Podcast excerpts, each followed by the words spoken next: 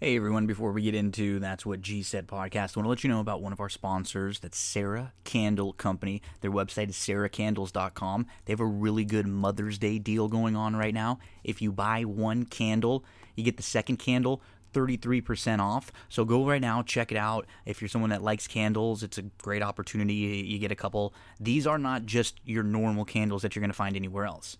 They are 100% soy wax. They've eliminated all of those toxins, all those pollutants, all those carcinogens because they have soy wax. And because of the wicks that they use, they're actually able to burn 30 to 50% longer than the, the paraffin uh, wax candles that you see in all of the, the bigger companies. I know these people personally. Um, I love these candles. I've been using them now for the last few months. They are excellent.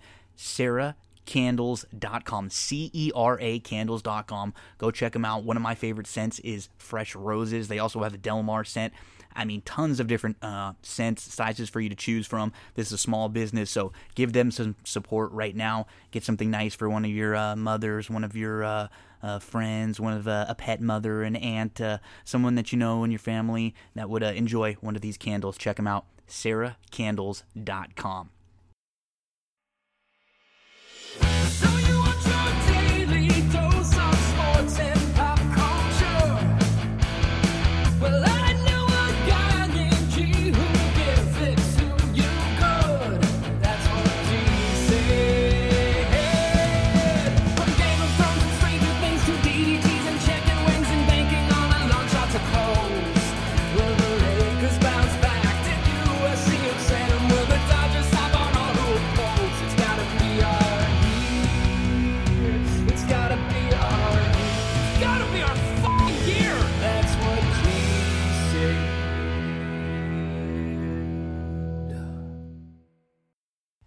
Friday, May 8th. Thanks for tuning in to another episode of That's What G Said podcast.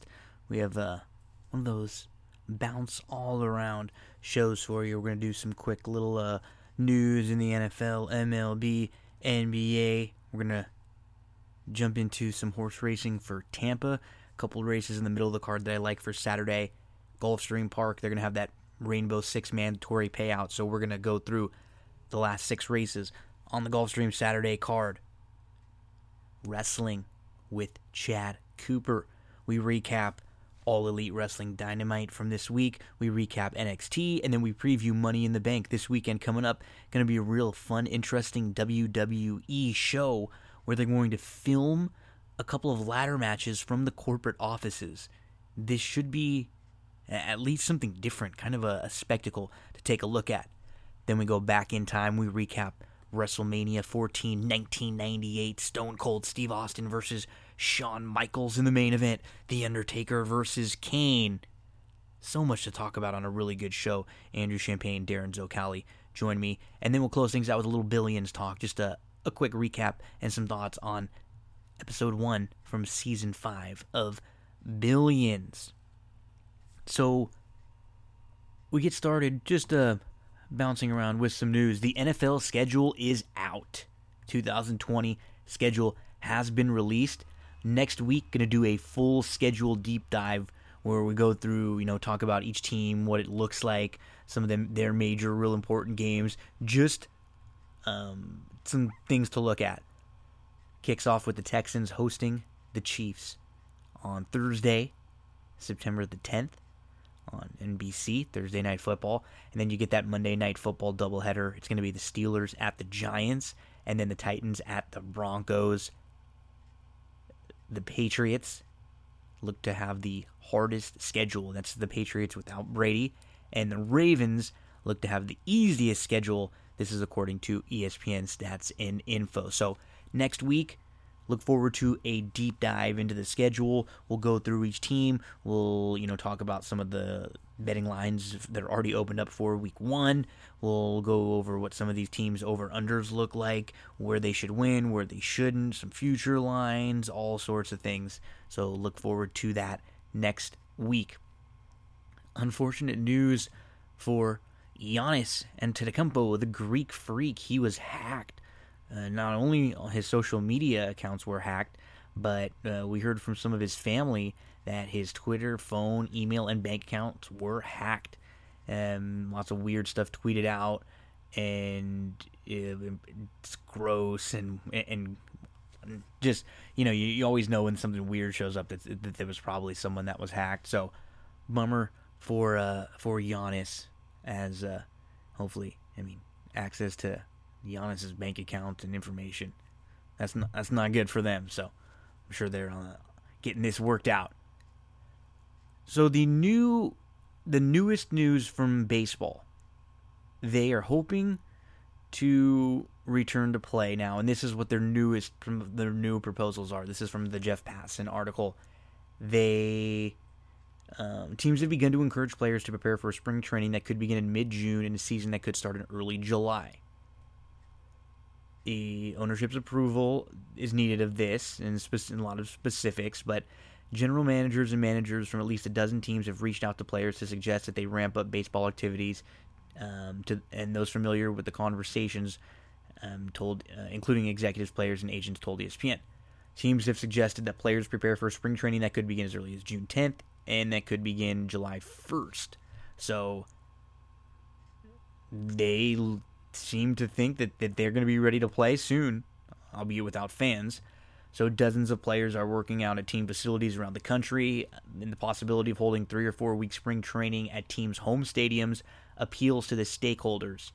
They thought about I am quarantining all players in Arizona or using three to five city hubs to hold game, but now there's momentum towards the league trying to play games in home stadiums.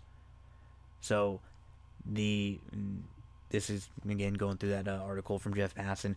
Uh, the complications are if a coronavirus breakout in a city or the risk added by traveling, but the logistical concerns aren't as bad as they would be with the building of hubs.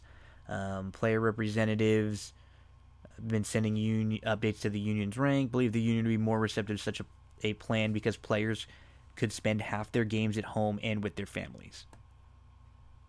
So this doesn't mean it's anything for sure, but players, you know, have to agree to be uh, pro. Uh, players agreed to be paid a prorated portion of their salaries, and it, you know, the owners are are still going to try to get you know, get even a better deal on that. So the question is, you know, that they ask, what happens if a player tests positive? And says multiple officials and players have expressed reservation about negotiating an agreement as the country reopens. Um, fearful that by the time the beginning of June rolls around, the climate for the game to return might not be as welcoming. So the look of the game and the season will be determined in any agreement between the league and the union. Um, like an agreement is likely to include contingency plans going forward, and many officials fear a second wave of coronavirus cases that health officials have forecast and believe that instead of planning to play in late November with an expanded playoff system, MLB would be better suited to play a shorter season that gives the league a greater likelihood of avoiding complications. So they're kind of looking at everything now, but I guess now, you know, we heard a few weeks ago it was the Arizona plan, then it was maybe playing in like three to five different cities, and now it seems like they're wanting to play in their own cities, but that's where the travel could could get a little tricky. Okay, let's talk a little horse racing for the Saturday. I'm gonna go to Tampa for Saturday, and then we'll go over to Gulfstream. We'll talk a little bit about uh, some of that Rainbow Six and some of the horses in that sequence. So let's start over at Tampa. Get your past performances out for Tampa, and let's flip to race number three on Saturday, May the 9th. Um, a couple horses uh, that I, I, like in here. I think the one you want to include from the inside, stretching back out. This is a sharp horse who should be, you know, pretty tough to run down in here. Really, really consistent overall. Inside draw, give the one a look in, in all of your exotics.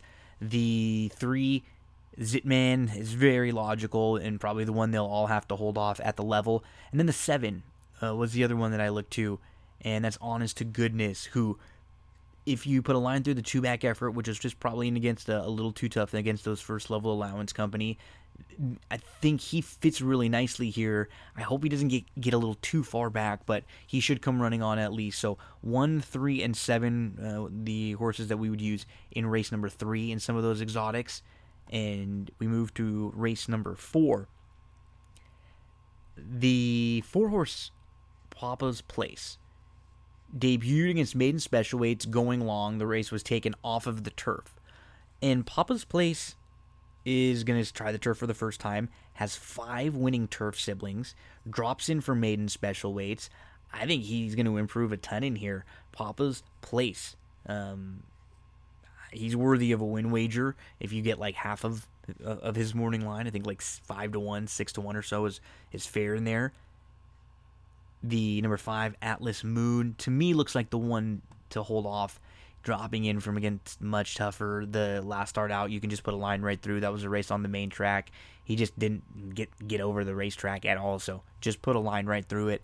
And the seven Mozano, who was third last time out after showing the uh, the way uh, a bit, he, he kind of battled head and head early, and he put away the other speed. He opened up, but he, he ended up getting a, a little tired late, and he fades. If he finished third, his turf race was against better. It's tough to gauge, and it's only it was the you know only turf race he's had. But this isn't the strongest group in the world, so he's probably one to include in the mix. And um, you know the ten, hey hey my my. If you, I'm okay with with playing against this horse. If you want to go a little deeper, um, you know, feel free to use this one. The fifth race.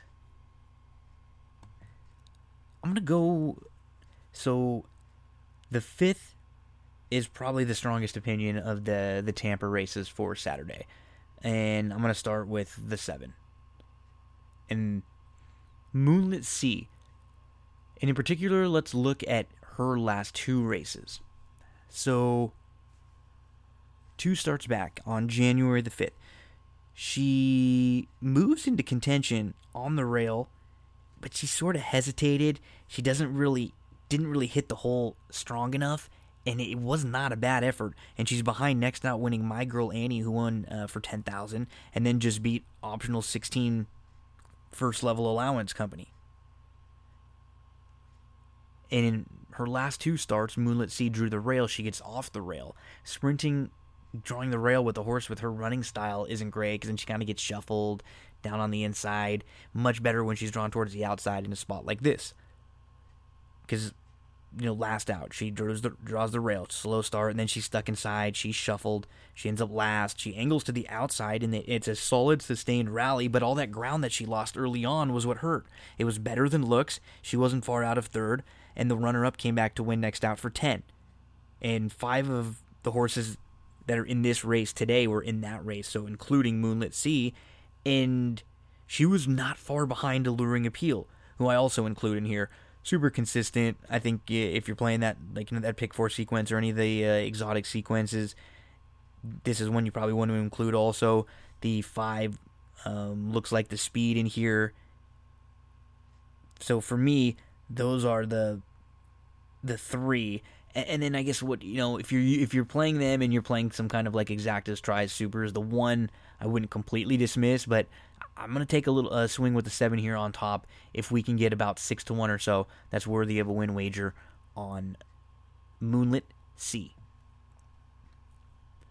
And then in race number six, the one super logical getting back to the turf. The four, probably the one they'll have to beat in here on the drop the six, if you're looking for a, a bust out long shot, like there's some there's something interesting about this. Like she was sharp last we saw her. She's gonna take another shot on the turf. Gallardo jumps aboard. We haven't seen her though since last July. Now into a new barn. Something a little sneaky about the six. But the eight will be the top selection. I dream of Lois.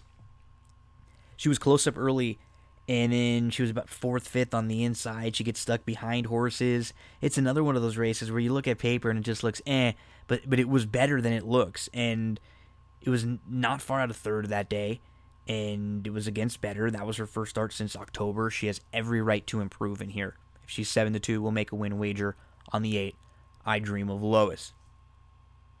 So, if in the third race, if you play a pick one of those pick fours or any kind of rolling exotics, I would use one three seven with four five seven. If you want to use the ten uh, with seven ten with one four six eight, then maybe another pick four, something like one three seven with four seven with one five seven ten with one four eight. In the third race, the the one fourth design. In the fourth race, the four Papa's Place. In the fifth race, really like the seven Moonlit Sea. And in the sixth, the eight I Dream of Lois. That is Saturday over at Tampa. Let's get you to Gulfstream Park where they're going to have a mandatory payout in that Rainbow Pick 6 on Saturday and uh, get your past performances out for Saturday, May 9th, Gulfstream Park. And the Pick 6 sequence is going to start in race number 7. Um, I'm going to spend more time on the late pick four, but I will just mention a couple horses in um, in the first two legs. I, am really high on Foolish Humor in race number seven. I think he's going to take a, uh, she's going to take a nice step forward here. She has some speed. She can set off a little bit, so I'm expecting her to run a big one, and and I might be um, trying to use you know her and Envied and maybe getting away with those two um, in the opening leg. So for me, maybe five nine to kick things off, and then in race number eight, it will be a 16 non two claimer. In the five Louis Kingdom, you hate horses like this, right? Claim for 30, you're in for 16, and you claimed off of Navarro. And, you know, unfortunately, we know the news about Navarro recently and that a lot of these horses were getting you know pumped with things. And, and we just don't know how these horses are going to respond next time they're out when they're running in for different connections and different programs and they're running healthy. But this is a barn that does really well for start off the claim. And if louis kingdom is even anything close to uh, to where he was at his best he should be really really tough in here. But the uh, the you're not gonna like love playing him he's just one of those horses that you probably don't want to let beat you in a mandatory pick six payout sequence like this. Um, the seven is another one on the drop, but to me, the the eight's the play. Uh, he tried the grass last time out off the really really long layoff. He hadn't raced since July of 2018. He had to have need that race, needed that race. Now you get a little drop. You come back to the dirt where he ran really well over a racetrack where he ran really well. You get the blinkers on. This was a horse who wasn't some big purchase price to begin with, so it's not like him being at this level has some sort of a red flag. The eight, uh, reserve not attained, is going to be the top selection there. So he's the one horse who maybe you could get a little separation in uh, in this field that has a couple, you know, class droppers that you just you don't get excited about using. In the ninth race, it's a stakes race, so we'll go through this race a little uh, a little deeper. Sandancer just looks overmatched, um, stepping up and not in the best of form. The three El Tormenta is going to be my top selection here. So he takes the blinkers off after not running well, but he he had some trouble that day. He was a step slow from the outside. He gets hooked five wide and bumped going into the first turn. Then he's three wide. Um, he goes all the way up to the lead, but he's losing ground just wide all the way around. That doesn't work on the grass. We see it work on the dirt sometimes, but you can't get a wide trip like that and win on the grass. And that was his first start since a pretty solid six in the Breeders' Cup Mile when he was only beaten, you know, four and a half lengths that day. Now he takes the blinkers off. He's going to go second start off the bench. This is a multiple graded stakes winner. He has some speed. He can sit off. Expecting a much better effort from him today. That's the three El Tormenta. The four Aquaphobia. Last time out in that race at Fairgrounds, he was 42 to 1, but he was fourth, and he was chasing a horse who was lone speed that day, and it was a strong race. He ended up finishing in front of Synchrony, instilled regard, channel maker, all real quality horses. He broke well from the inside. He settled. He was fifth, you know, sixth. He was about four or five lengths off. He was saving ground, but he was in a bit tight. He sat nicely. He angled around. He was in between horses. He's got dead aim at the top of the lane. He gets up to about second before tiring, and he's chasing that lone speed winner. This is a multiple stakes winner. He's in good hands now. He's going to be making his third start for Maker He's won, you know, one of those two races so far, and then he, he had a good effort against better la- uh, last time out. Irad Ortiz jumps aboard. Plenty to like about Aquaphobia. The five Coolum Road multiple graded stakes placed. He fits from a class perspective, but we have some questions. Um, he he hasn't raced since November. Now he's going to come into a barn that's not necessarily the best with brand new horses. Maybe they take a few to get familiar with them, and not greatest off long layoffs. The six Halladay is a major player in here. He went. He was second early, but then he kind of decided to clear off and go on with it for the lead. He was handled like the best horse, but he's by no means a need a need the lead horse. He should be forwardly placed in here. If somebody else wants to get aggressive and go take the lead, though, he can sit sharp, and uh, he's on the come up. With Hawkish, last we saw him, something would have missed, and I don't like when he was off from May to October, and then you race it's not good, and then you're gone from October now to May. To me, I'm just going to be watching. If he beats me, it's going to be a great training job. Regally Irish seems a bit overmatched. Even if he improves a ton in his second start in 2020, it would probably not be good enough to compete with the top ones in here. Social Paranoia is one of the deserving favorites. He he's looking for his third in a row.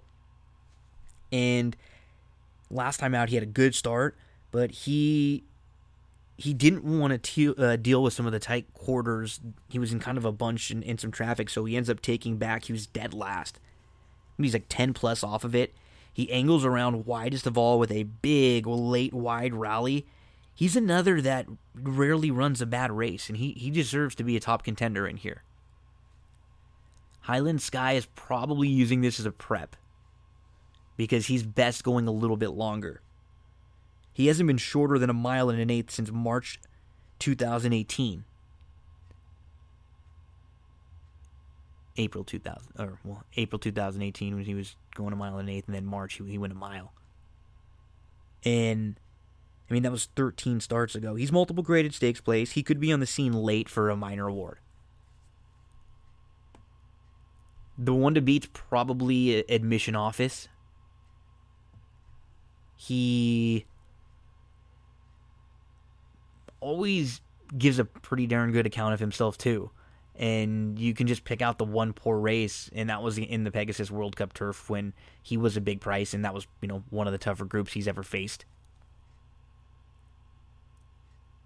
We last saw him on February the 29th. He was seventh early. He was too deep. He was you know, 10 lengths off and he makes this early three wide move up to take the lead at the top of the lane.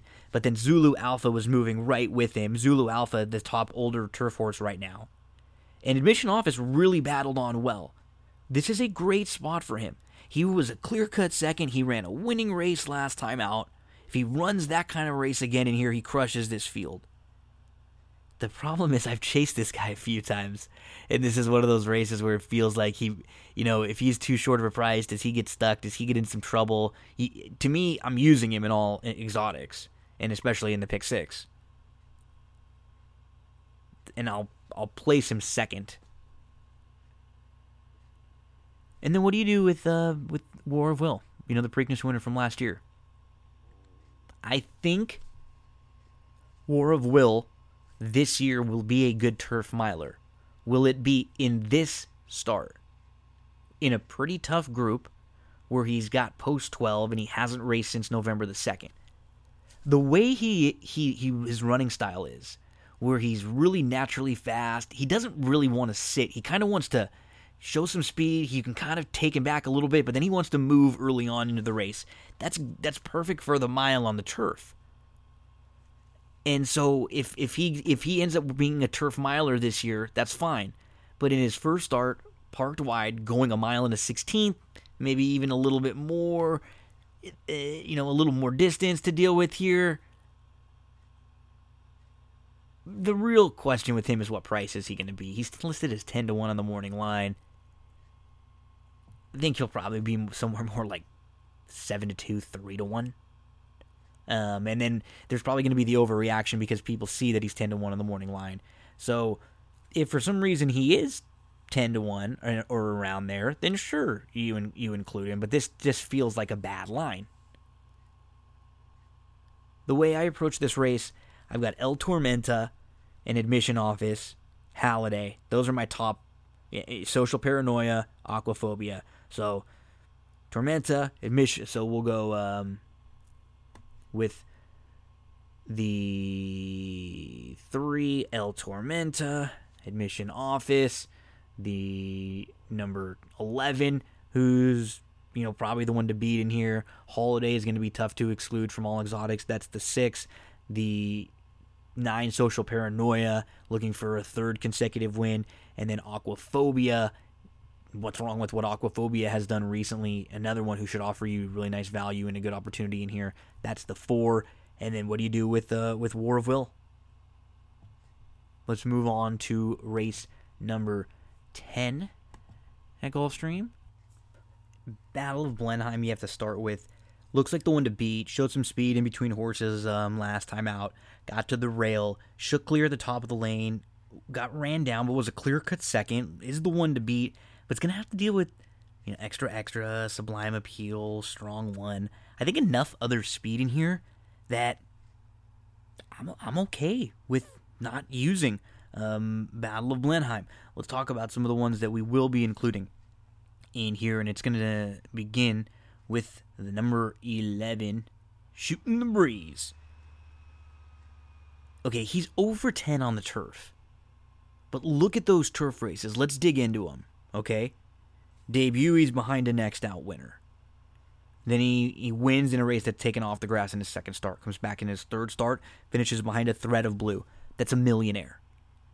Fourth career start, comes back, finishes behind next out winner Clint Maroon. Yeah, that's his stakes winner. After that, he hooks a Dream Archelet. That's a grade three winner. Award winner is grade three placed, who's also in that race. They both come out of there to win next out. You see English B a couple times. That's a graded stakes winner. We're talking about a horse who, in six of the ten turf races he's had, he's faced next out winners. Much tougher races. So he raced on October the 11th at Keeneland, and then he was off until March the 21st. Came back at Gulfstream Park. He was fifth early on. He was in the two path. He was about four or five lengths off and then he gets caught in between horses. He loses a little ground, but he's still right up into contention in the early stretch before tiring. It's his first start since October. Now you get six weeks off, but you got that race under your belt, so you got a little more fitness. And even in, in that last start, he lost to a horse named Golden Tappet, who's two for two on the turf. I just love the races that he comes out of. He's gonna, you know, improve with this race under his belt, and then you get Joel Rosario jumping aboard, so you you should get a big uh, jock upgrade here with the 11 shooting the breeze. Gray's Fable, the 8, I'll use in, in most of the exotics. I think he's got a little bit of talent, and he showed speed last time out, so he, I think at least will keep Battle of Blenheim honest. But he might have enough speed to press, kind of sit behind him, and and go by, maybe get first jump on some of the deeper closers in here. He does not need the lead. Gray's Fable. We'll be using the 8 in the exotics. The 9, Honey Won't. Last time we saw him was on April the 11th. It was his first start in a few months. He pressed just off Battle of Blenheim and Battle of Blenheim. and he ends up getting caught in between horses. He fades early, but in this race, he won't have to have those same tactics. I don't think he'll have to be the one that's pressing early, and he might be able to, to get a better trip sitting off the pace. And then the two, as kind of a bust out long shot, stealth. Horse is going to be trying the turf for the first time. I don't think there are any monsters in here. They've been working on the grass a little bit. There's plenty of, of turf in the pedigree, kind of like mixed signals here. But when you have a horse, it's going to be a big price. There should be some. Not everything is going to be a positive. So for me, the 11 shooting the breeze, the 8 Gray's Fable, the 9 Honey Won't, the 2 Stealth if you're looking for a long shot, and You know, the obviously the one to they're going to have to beat in here is the the sixth battle of Blenheim, but I'm okay if you uh, if you want to go elsewhere. We move on to race number 11. What a tough, tough Florida bred race this is for uh, optional claimers, not first level allowance. So you get Tap It to Win, who he broke his maiden against Open. This is the first time he's facing State Bred Company. He broke his maiden in his second start against uh, Open Company at Saratoga, and then he was only three to one in the Grade One Breeders' Futurity, and then he tried another stakes race going long. So you can make legitimate excuses for you know his his two races going long, and he comes back to a sprint where he should be able to sit. You have All Fight Dempsey, who was really impressive in his debut winning. And then in his second start, he went a little longer. He went seven furlongs and he had to work to get the lead. He was inside of a couple others that ended up pressing him. They went, you know, sub 45 to the half mile. It, and it ended up doing him in, and, he fades late to finish fourth. Now he gets that big cutback, but he's going to have to deal with the one who has some speed you know, September 10, unpublished, isn't exactly slow. Wouldn't be surprised to see Tap It to win close to the lead if he's fresh off the bench. And what about our Mercedes boy is more of a presser, but he's not exactly slow. And then you have the seven haunted by the music, who you know he's not slow. Vincero, if he wants, he can show a little bit of speed. And you have Whiskey Sunrise, who's probably going to be right on the engine. I just don't think it's going to be that easy for all fight Dempsey in here there's other ways to go. Our Mercedes boy, he was a runner up in a pretty similar spot last time out. He was a close up third early. He was pressing. He moved to battle early, and then he was four across the racetrack. He actually has his nose in front at the top of the lane before he ends up fading a little bit. He should eat a great trip, sitting a few lengths off the pace in here. He has every right to be more fit, second off the, four month break. Maybe he'll be a little more relaxed and not quite as fresh and, and wanting to get on the engine. But for me, the top selection is going to be Vincero. Okay, so let's go through it recently. This is a seven time winner on the dirt. He loves Gulfstream Park. He's won four races here. He's he always runs very well here. But his last two starts, they've been on an off racetrack. So he's fifth, he's seventh. You can make legitimate excuses for them. Sloppy racetrack, good racetrack. Just put a line through those starts. Let's go back to January the 17th. That's against open first level allowance optional 35s. He's behind a horse named Sniper Shot, who was a heavily favored 1 to 2 Todd Pletcher that day. All five horses in the field went for the lead. And he ends up you know, dropping back in between horses. He sits behind them, and he he he comes on again. He re rallies, but it just took him a little bit to get going. He ends up just missing second that day. The race looks a lot better than when you just look at first glance. Prior to that, on December the 26th, he won in an optional 25 first level allowance. That was against Open Company.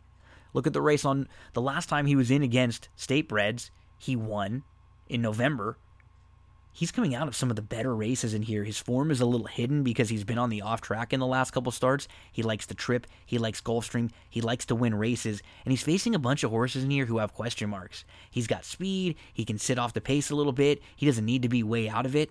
Let's get the six top billing, Vincero. If we can get about half his morning line, that seems fair, about six to one or so. The seven, haunted by the music, was really impressive in his debut uh, he, when he won first time out at Tampa back in December. He had a good start. He showed some speed in between horses. Then he was in the two path. He was battling with the two to one favorite. He put that one away. Then he has to deal with the challenge, and he puts that one away. He ends up drawing off. It was a really nice, impressive effort. The horse who was third in that race, uh, Expensive Style, was third in the All Fight Dempsey debut. And then you, know, you can make a little case for the eight cryogenic who had a slow start on the turf last time out um, as the favorite that day was four to five. He got stuck inside behind horses. He angled to the outside. He he gets shuffled back a little bit. He lost a couple lengths, but he couldn't really get straightened out till it was too late. Now he moves to the dirt. He wouldn't be a huge surprise. I just I like others more in here. So I have the six on top of the three, on top of the seven, on top of the five, on top of the four, depending on how deep you want to go. For me, I'd kind of have three, five, six, seven as probably the must uses in some of the exotics. And then to close things out,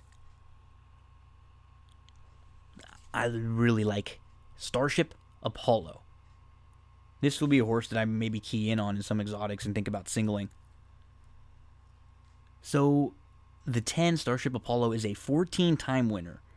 Uh, 11 of those at Gulfstream Park, but never at the mile. But he does have five wins going seven furlongs. So it's one of those things where I think because he hasn't won at a mile, it, it's one of it. It's not really a big deal at all, and you, would think it's a bigger deal. It's not like a he can't get the distance type thing. In his last start, he broke right with the leaders, but he didn't go on with it, and he ends up tracking from fourth. He's like five six off. He couldn't make up a ton of ground on the top few, but he starts to close late. He tries really hard, and he's really getting to them late. He should be closer early. He's stretching out from five and a half he might be naturally one of the quickest in this field. I wouldn't be shocked if he's right on the leader sitting close. That's the 10. Starship Apollo. The 6, the Queen's Jewels. Um, has hooked a couple sharp next out winners. Three of his last five losses have been to horses that won next out. He's won four non turf races, right? I went on the dirt, I went on the synthetic, second on the dirt, and third on a wet track he was last out in versus tough. You know, I think it's a toss there. And the last time he was on dirt, he was favored. He beat a couple of today's rivals, and he beat the next out winner, Jamaican. He was a step slow to start. He settled a couple lengths off. He was in between. He was in fourth. He ends up moving through. He was patient, and then he all he you know he ends up attacking the leader. He goes right by, and he absolutely crushed. He's geared down that day on March the twenty second. And so just to repeat anything close to that effort from the Queen's Jewels would be really, really tough. The one, the Robert, he feels like the stone cold closer in here who could really pick things up late. He broke his maiden in his lone try at Gulfstream. He's going to save all the ground. He's going to come running. The two trapezoid, he he's who I have fourth in here. I'm okay with building a, a case for him. He had won a couple in a row. He was a little bit flat um, at a wide trip. He had a slow start. He got going with that big wide move, but he was forced to go wide. He kind of just grinded up late. But he may get, you know, some pace to run out in here with with Peppy the Hunter, with the Starship, Mr. Creative. She takes heart. There's an there are versions of this race where some go for the most part, I think it'll be just an, a moderate pace. And Peppy the Hunter is another one of those horses that we were talking about that, you know, I have a hard time playing some of these horses that are being, um, you know, claimed. This is a horse who was in the Navarro barn for a while and then is coming on out of a Saffie Joseph Jr. barn. That's a hard barn to, uh, to move horses off of, too, because they, they really are you know win a lot of races first off the claim. They move horses up. It's just hard to move horses up off of them. I'm I'm Peppy the Hunter makes sense in here, but I like others more. She I mean, he's an 11-time winner. He won't be too far out of it. He fits, but Peppy the Hunter might just be a little too short for me. So, to me, I think there are some vulnerable favorites in the sequence. Best of luck in that Rainbow Six there at Gulfstream Park on Saturday. Let's get to wrestling for the week with our buddy Chad Cooper. We're going to recap what happened on Wednesday night in All Elite Wrestling Dynamite. We're going to go through what happened on NXT on Wednesday night, and then we're going to preview WWE's Money in the Bank pay per view that comes up this weekend. Enjoy the conversation with Chad Cooper. one of the good friends of this show. That's what G said podcast. Uh, our buddy from uh, what is it? Is it Beaumont, Texas? Right? That's where you are hanging out over there. Uh, Chad Coop Loop. Chad Cooper. How you doing, my friend? Beaumont, Texas, just west of Houston, in between uh, Louisiana and uh, nestled uh, on the border here. Uh, but yeah, Beaumont, Texas, the Golden Triangle. So, Coop, um, how are things over there on your end? Um, in, in most of so we're recording this on you know Thursday afternoon, evening. It looks like most of of the U.S. at least we're starting to get things like racetracks are trying to get back to normal. A lot of these sporting leagues are trying to get, I don't want to say normal, but at least up and running without spectators. How are things where you are?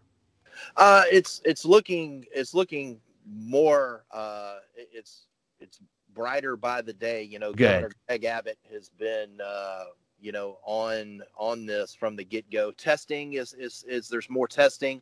That's and, the key. Yep. Uh, yeah, yeah, and he announced, uh, you know, on Thursday that IndyCar would be coming with no fans. I, I Nice. think here pretty soon up in Dallas uh, next week, and we're hoping that on May 18th, which is his next phase of openings, he just opened uh, nail salons, hair salons uh, here in Texas that can open. We're hoping that on May 18th he will announce that events can start happening with, you know, of course, 25% capacity and a lot of social distancing rules. So we're hoping that will start up sometime in June and see if we can start having some small events uh, here again. But that's what we're uh, trying to look forward to now.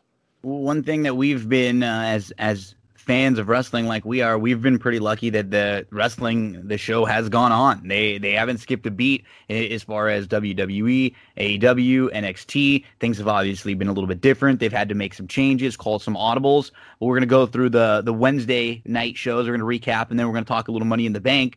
But first, with AEW, they actually did something a little different before their show yesterday. They actually tested some people and let some fans in the building. They were one of the places where they have a, I guess, an abundance of tests and like rapid result type tests. So they actually had some sort of a crowd, and it, it's kind of crazy. It doesn't.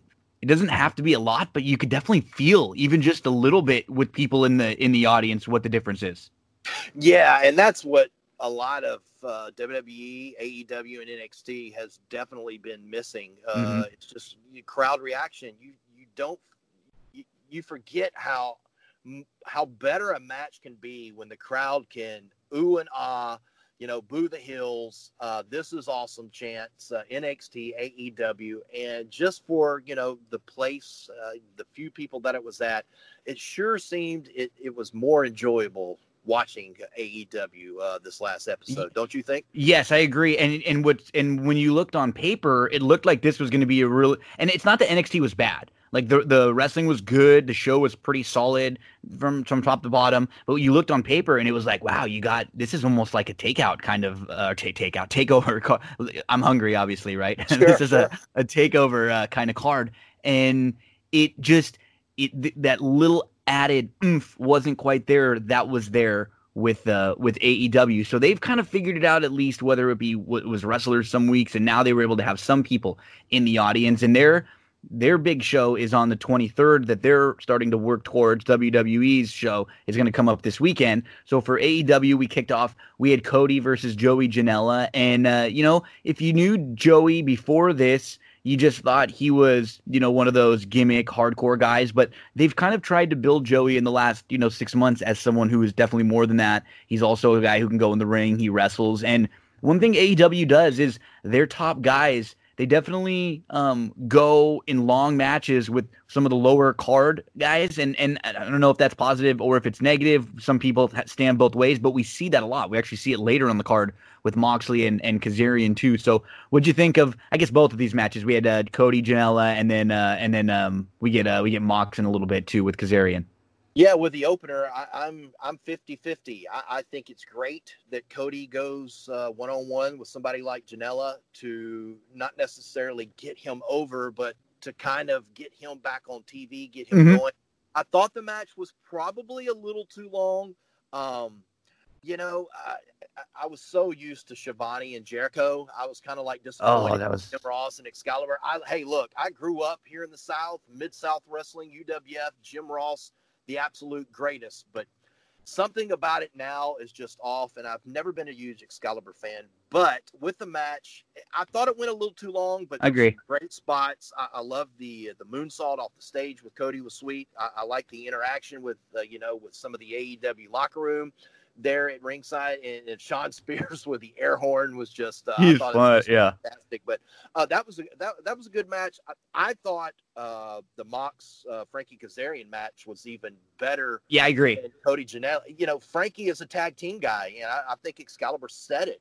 This is the first singles match that they know of for you know 14, 15 months for Kazarian, and he went toe to toe with Mox and you forget how good Mox is too, because Mox made Frankie, not that he's not any good, but he, man, he pushed that guy from a tag team specialist guy to oh, Frankie Kazarian can go.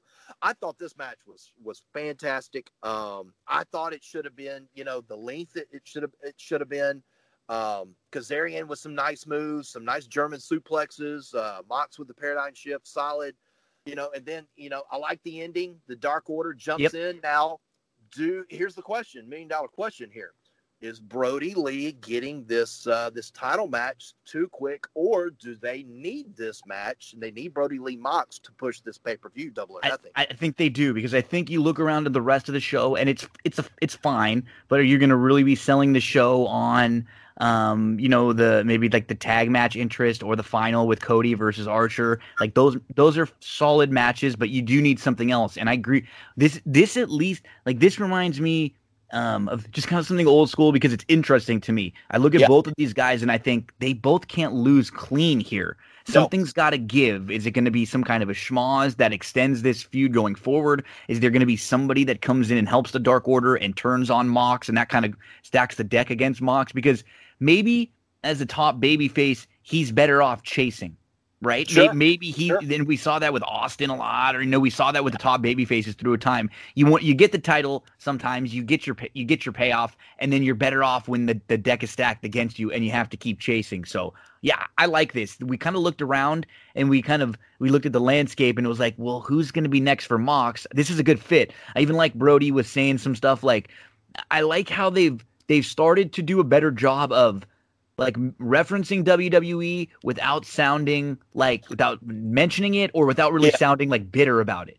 Yes, and I, and I, love the one. You know, Brodie Lee's uh, his promos have been fantastic. Really good. Instead of mentioning, you know, giving direct references, I, you know, the the one part that got me, you know, what you know, are you an MMA guy now? Are you an actor guy now? But you and I don't see the same eye to eye like we used to see mm-hmm. eye to eye, you know, and that was the direct shot of the locker room yeah. and it was so well so well said. And I know a lot of the Twitterverse was, ah, why does you know AEW need a WWE a former WWE guy to, to push this pay per view? I think it's perfect. I like it because I like Brodie Lee, and I would not be. Uh, I would I would be okay with Brodie Lee Me too. going over Mox and because uh, uh, you know you don't have to have a world title guy hold the hold the belt for six, eight, nine months. They had that with Jericho at the like beginning. This. Yeah, yeah they kind of had Jericho to start. Yeah, absolutely. I, I I would be okay with Brodie Lee going over. I would prefer it. Uh, I I think the guy he fits it, and uh, I love the gimmick. I, I love the gear. So yeah, I, am all for that. Love yeah. that match though. Love that match last night. It, it did a lot for Kaz, and, and he's someone that could definitely be like getting title getting like mid that that next title shot you know and we'll see how they treat this uh this TNT championship which is going to be Cody versus Archer in the finals of that tournament at double or nothing. A couple things that we missed in between those matches uh, there was a Nyla Rose squash which is good. It got her back on yeah. TV yeah. got her looking strong and then we got the MJF promo uh the 24 year old prodigy. He's comparing himself to some of the greats. Um this this was was pretty damn good and then you had mentioned uh, Spears was at ringside too, so we get Spears, MJF, and Wardlow. They're talking with Schiavone, and um, and Schiavone mentions that MJF does have a, a match booked at two weeks in the pay per view against Jungle Boy. So I mean, MJF on our screen is is not a is not a bad thing. No, he uh, look, he's so good. Uh, he's somebody that, in some capacity, that needs to be on that television show Dynamite every week and just his promos uh, referencing himself to the Last Dance, uh, you know, the Chicago mm-hmm. Bulls, the '90s is just just fantastic. But what he does, he, he, right now he can do no wrong, and the way he came out of that that that Cody storyline just just propped him up. Uh, you know, echelons. This guy is he's he's so freaking good and so young, and, and uh, uh, uh you know, you don't. He don't need a world title. He no. need a, uh, that's what I like about MJF. You know, his mouth ca- cashes the checks. You know, I, he doesn't need a title. and he even gets a little a little more oomph out of uh, Shawn Spears too. There's a good Oh, little yeah, bounce oh, back and forth. You know, he Oh, gets a little more out of him. Um, they they feed off each other well, so um, that was fun. And then we got a, a good amount of this Jake stuff, which was really good on the show, man. So Sure, we get the the video package from Brandi where she's cutting a promo and she's talking to Jake about how you know I know your tricks, Jake. This isn't 1991. She's gonna hit back, and she said, you know, uh, be careful when you're dealing with people you don't know and you don't know me. And and this was this was good. Like Brandi sometimes will kind of be a little over the top or lay it on a little thick, but this was this was solid. Um, she did a good job here, and this was something that definitely set up for a little later on in the night. Yeah, and I, I liked I, I I can deal with this Brandi. I can't Mhm. deal with he is I'm in charge of the women's locker room or I'm in charge of this little, you know, whatever little faucet she's going to have. But you know, the involvement in the match with Lance Archer and QT Marshall coming out there with QT Marshall and Lance has been built up. They've done a pretty good job with it. I've seen Lance several times, you know, big indie guy here in Texas and went over to New Japan and now some of the mainstream is starting to see, you know, this guy is really talented. What he did to Dustin Rhodes, um, and this this this was a, a fun little match to get to get the Lance over. But I loved how Britt Baker got involved because Yes. Britt is a star. Britt is a star. She Uh, is. They're figuring her out now too. She Yes, and I love it. And she's such a great heel. Um, and she's got that attitude. But her Brandi get into it. She- you know, Brandi takes her shoe and throws it in the crowd. Then after the match, you know, Britt lays her out and throws her back in the ring. And lo and behold, here comes Jake the Snake Roberts with the snake of all oh, things and oh. puts it on Brandi. I was, I was popping. I was, I was. I was marking out, man.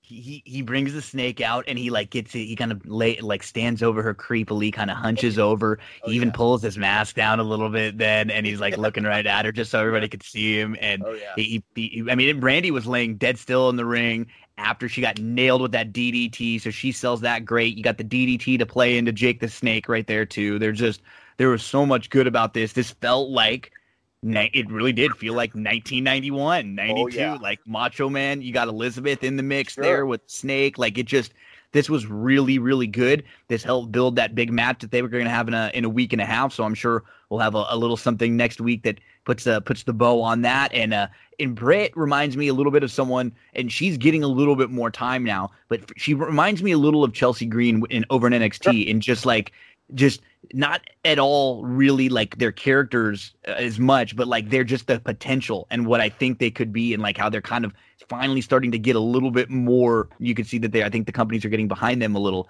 Um, so we get then uh, the main event match, which man, I'm watching like some of these old WrestleManias and rewatching them and, and talking about them on the podcast. So I'll, I'll make you pick one for one of the futures, and, and when we we can Sure. go late, we can do it late one night, and we'll kick back a, Okay. a few drinks, and we can we can talk about one of the old ones. But um, we're watching these old shows. This main event felt like an Attitude Era main event. It was Oh, yeah. fun, man. Oh yeah. We had the Le Sex Gods, Jericho and Sammy G versus uh, Matt Hardy and Kenny Omega. And there wasn't as much because we've talked about it too. The broken stuff, it's it's got to be in the right time, place, Yes. setting. We didn't have as much of this. This was more hardcore. Uh, Matt Hardy with the uh, the old Hardy Boys T-shirt on. I mean, we end up these four have a fun brawl after Jericho almost gets into it with Pineapple Pete, uh, you know, who's becoming a big star, and Sure. they they end up like on the football practice field there in like the back part of the stadium. Hardy and Omega are driving a golf cart at one point, like right at Jericho and Sammy. Um, and then the inner circle gets involved. I mean, we've got tables, ladders, golf carts, ice machines, trash cans, and ATM, garage doors. This was just a, a blast. Yeah, it, it was. It was entertaining, and uh, you know, watching it live, and then what's you know was even more fun is Britt Baker. When they get backstage, she goes live on her Instagram feed. Yes. shows it for you know, and starts doing some some play by play. So I even jumped in on that, and that. But you know, you know the the homage to the Hardy Boys, the opening move there when Kenny Omega, you know, got on all fours and, and Matt springboards uh, off onto Sammy, and then of course, but you know when it goes backstage and and Hardy is put in this ice machine and stays in it for a while, it's just like you can't make this stuff up. Yeah. it's like, you know, the internet explodes with all the Sammy Guevara memes of him running. you know, and he gets clipped in this golf. did. golf I mean, that, that was genius. It was You know, and perfect. been- hey, and you know it. I and a lot of and my friends know it. I've been real hard on AEW. hmm This this this main event was what they needed.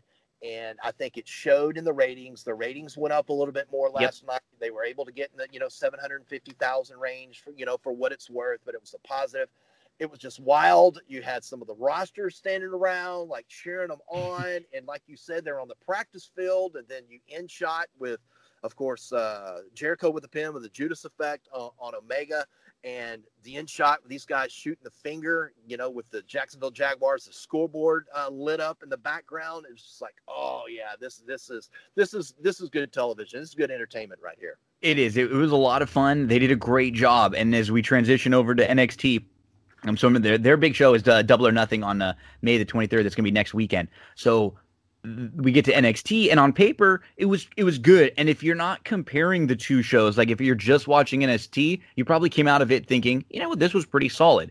We get uh, to start uh, Dijakovic versus the new heel Johnny Gargano with his new look, heel gear, heel music, heel look for Johnny and Candice. And um, this was probably what we expected. I think when pe- when the two people see these on paper, they wanted to get like anytime you see Johnny, you kind of expect it to get to that next level. And this Sure. it this was good. It was not bad at all, but it, I think we saw that this was to still just kind of show kind of Johnny's new heel side.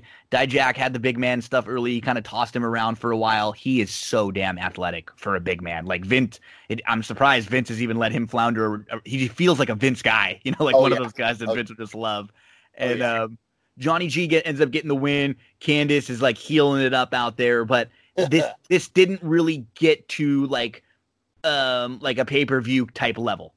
No, it was look, it was a little sloppy. It was. I don't know how often these two guys worked. I did like the fact uh, that Johnny, a smaller guy, is going up against a bigger guy, and it's not one of these type of matches where you know it's it- it's I don't know, it's real gimmicky. Uh, I love the, the way they're going with the new Johnny and Candice LeRae. I love her look. I, you know, I love their promos.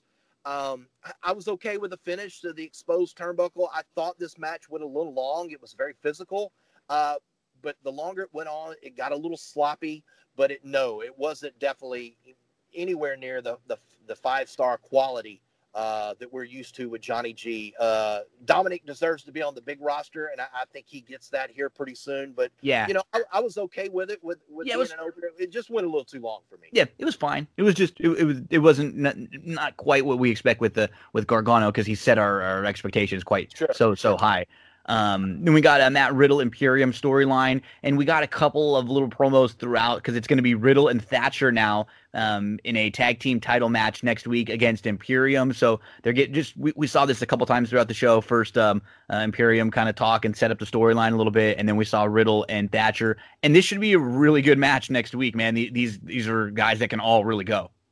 Oh, I'm, I'm looking forward to this one. I, I usually watch NXT live, uh, and, and I'll, I'll I'll tape AEW uh, just because I, I I'm a I'm a WWE. I'm the Fed. I'm the E Homer. Always, always. You know, I, I just am. I, uh, but uh, you know that that tag match alone is, is probably going to make me watch uh, NXT live uh, next week. Then we got into the um, another match in the cruiserweight tournament. Jack Gallagher with his new little look. We see the tats Yeah, with the, the tats on on JG and uh, Tozawa, who, um, you know what? I, I kind of almost feel a little bit bad for both of these guys because I like them both as workers individually. I think they're both great in the ring. You almost feel like people forget about how good they are Oh, because yeah. they've been around so long, you know, and they've been kind of they've got that 205 live kind of, you know, like negativity on them. And, and Yes. if they just could come into the company like now, people would really love them. But we forget like these two guys can go. This was fun. Um, this, this cruiserweight tournament is interesting. I think most people are sort of interested to see what they're going to do with Drake, the Drake Maverick part of this. Yeah, and I- you know it was an okay match, and, and no, you hit it spot on. Both these guys have been on that main roster, and they've kind of been squashed a few times. Whether it was Raw or SmackDown and 205 Live that gets buried, that was buried after Tuesday night SmackDown. Uh, you know, at, at 9 p.m. or whatever it was. But uh, you know, uh, Tozawa is now 2 and 0. Gallagher is is 0 and 2. But you know, the way it's going with, as you mentioned, with Drake, I, I, I just think this guy, you know, hangs around, and, and you know that that that led, leads to the other cruiserweight title match. I'm a Jake Atlas guy. I know he's a California guy out there. He was bar wrestling, uh, Santino brothers. That match with him and Kushida was uh, was fantastic, uh, just fantastic. I know Kushida got the win, but Jake Atlas is a star. Kushida is good. Um, Kushida's now, I think, two and zero oh in, mm-hmm. In, in, the standings. But that was another good match. But yeah, th- this all roads leads to to Drake Maverick here in this cruiserweight title tournament, the interim cruiserweight title tournament. Yeah, we saw then uh, Io Shirai getting ready for her match with uh, with Charlotte, and um, and then we got a quick uh, Xia Li versus Chelsea Green, and sure. I mean this was just quick. It was a little sloppy. I think it's kind of setting up the angle whether it was like continuing on that feud with uh, Aliyah and Xia Li, which has gone on forever, or um, or maybe even uh, Aliyah kind of aligning with with um, you know with Chelsea as kind of a little bit of faction with their manager now. Maybe that's something that that they kind of have going forward. Aliyah can kind of help Chelsea get the win. I don't know if that's going to be something with, that they're doing or this was more of a one time thing, but Chelsea gets the W. To me, I, I mean, I just see her even even sometimes it's a little sloppy because I've seen her work and I've seen her do better work when sure. she's gone longer and stuff. She yeah. she to me is a future NXT Women's Champion. Yeah, and you mentioned her and the similarities between her and Britt. You know, what's interesting; those two were a a tag team throughout mm-hmm. the for a couple mm-hmm. years, Fire and Ice. You know, you know, best of friends, uh, both on that same path. I'm glad Chelsea's back on TV. It's been a while, but yeah, she's uh, you know, she, she she's going to improve. And uh, yeah, it looks like they're kind of teasing Aliyah to, to to join the Robert Stone brand. So we'll see if that continues with her and Xia Li. Uh, we got a Velveteen promo to set up his match for later with uh, with Cole, and then we got a really cool debut. um, you know, this was one that was kind of, I guess, like um, polarizing online. I thought so, so some people that didn't like it, but then a lot of people really did like it. Um, we get Karrion Kross with Scarlett, and they Ooh. come out, and I'll tell you, you can tell whether you like this this or not. You can tell that that when WWE thinks somebody is a big deal, or NXT does when they put together some sort of an entrance like this. This felt yes. very much in the vein of the, you know, Balor, Nakamura, oh, uh, yeah. Aleister Black type entrances for some of the the guys that they were very high on. So I like this. This was goth. This was a little different to me. For someone that I don't know a whole lot about, I know a little bit about his backstory. I've seen him a little bit, but I'm not. I haven't seen him a, a ton right immediately within five minutes, this guy and this package comes off very important to me, and he comes off as a badass. Scarlett like lip singing his song as she walks down the aisle. I thought was kind of cool, smoky all over. Oh, I yeah. thought it was a good presentation. Yeah, and it's something different for an NXT. You know, this guy was a huge name. Uh, you know, he in Mexico, AAA, uh, a lot of matches. I know he was an Impact for a while. Um, he, he's done a lot of things and so talented. And I know he's a Triple H guy, and what they've been able to do with the promos and the teasing, and for him to debut last night and the way that entrance debuted with Scarlett, uh, A plus, job well done. So then we get um, Charlotte versus Io Shirai, and this was kind of th- this to me, I guess was was be- like maybe even better than the Johnny D- Dijakovic match, but it was like this was like um like a like a teaser trailer. You know what I mean? Like you got a good match that was just starting to get to that next level and really starting to pick up, and then Charlotte ends up using a kendo stick and Io wins by DQ because I think this was more of they want to continue on with Io and they kind of have the three of Charlotte, Io, and Ripley in this storyline for the NXT Women's Championship. So can, you can understand what they wanted to do here. I don't think they wanted Io to lose clean, and and when you have her kind of sort of getting the the upper hand on Charlotte, you can you can call back to this match later, and this was a good tease. Yeah, and we talked about this several weeks ago when Charlotte won the NXT Women's Championship. Would this be uh, a proper time to put her on Raw and SmackDown. And and look, Monday night she had a great, you know, she look how she elevated Liv Morgan. Oh, this that was great. yeah, you know, Charlotte Flair is, and for her to bring that NXT Women's Championship uh, to the other brands is just amazing. Great match here. Uh, Shirai, you know, an impressive Frankensteiner um, off the top rope. Interesting finish here, as you mentioned. You know, keep everyone you know, strong in the finish, and it's nice nice to see uh, Rhea Ripley. You know, there was some rumors that she may, you know, because of a work visa, she had to go back. But you know, glad that whether or not that was true or worked out, I don't know. But to have her back and look like these three may have a a, story storyline because you know eventually they have to be separated, you know, backstage. I think this is going to be a strong, strong storyline with these three women because I like all three. Yeah, I completely agree. This this is good to me. Sometimes you don't need the clean win. This just just kind of moves everything forward here. Um, we talked the Kushida Atlas match, and then we get Finn Balor. He's looking for uh, for who attacked him. Um, and uh, Cameron uh, Grimes with a quick match, then calls out Balor and uh, and says someone beat him to the attack there. So um, we we get um, what looks like this is interesting with Balor. He, he's looking for him, so this is kind of like going to be one of those running storylines. We'll see if we get it paid off. Who attacked Balor? Yeah, and, and, you know, don't think it's Cameron Grimes, uh, but I like Cameron Grimes. I like me too. In, yeah, uh, you know, I, I, I, liked him. Uh, I think he was in ROH and TNA Impact for a while. I liked it. I liked his work there. I like the way you know Finn. Finn's got him a nice new hand tattoo. I noticed that. Uh, yeah, it's like God, all these guys, you know is COVID nineteen. These people getting artwork and ink work all all over them. But uh, yeah, yeah, it's going to be interesting to see who this person actually is, and I think we're in for a surprise. No idea who it is, but uh, it was great seeing Finn Balor, you know, back uh, on NXT. I know he'd been off uh, TV a couple of weeks, but good to have him back. And then it was uh, main event time. So I mean, this match that another one where r- good match, really, yeah. really good match. I think these guys, it, it, it's probably because this isn't the, the last of the matches between these two. It's probably because we're going to get more between the two of them, but we ended up getting a lot of interference at the end is what you get with a lot of uh, the the Cole matches, and then we got Dexter Lumis out there. he was actually trying to fight off um, and, and help out the Dream, and when he ends up throwing um, I think it was Fish, like or Roderick, one of the one of the undisputed era up. They nail the referee, and then Dream would have had the pin right there. He's not able to get the pin, so Adam Cole ends up winning, and it's just by hook or by crook. Cole holds on to that title, man. He's one of those guys that you love to hate. You you yes. know he he figures out how to weasel his way out. He's very edge like or you know punk like. A lot of yeah. comparisons to some of them. This this is fun. I mean, anytime you give me those two and a lot of the other talent that was on the outside of the ring, I don't mind. I mean, it, it's really good, and I expect Dream will probably get this from him eventually. You would think, right? You would think, uh, mm-hmm. you know, I, I don't want to see, as selfish as I am, I do not want to see Adam Cole on the main roster. Me maybe neither. I, I, don't, maybe, maybe not right now. He's, he's held that belt for over a year now.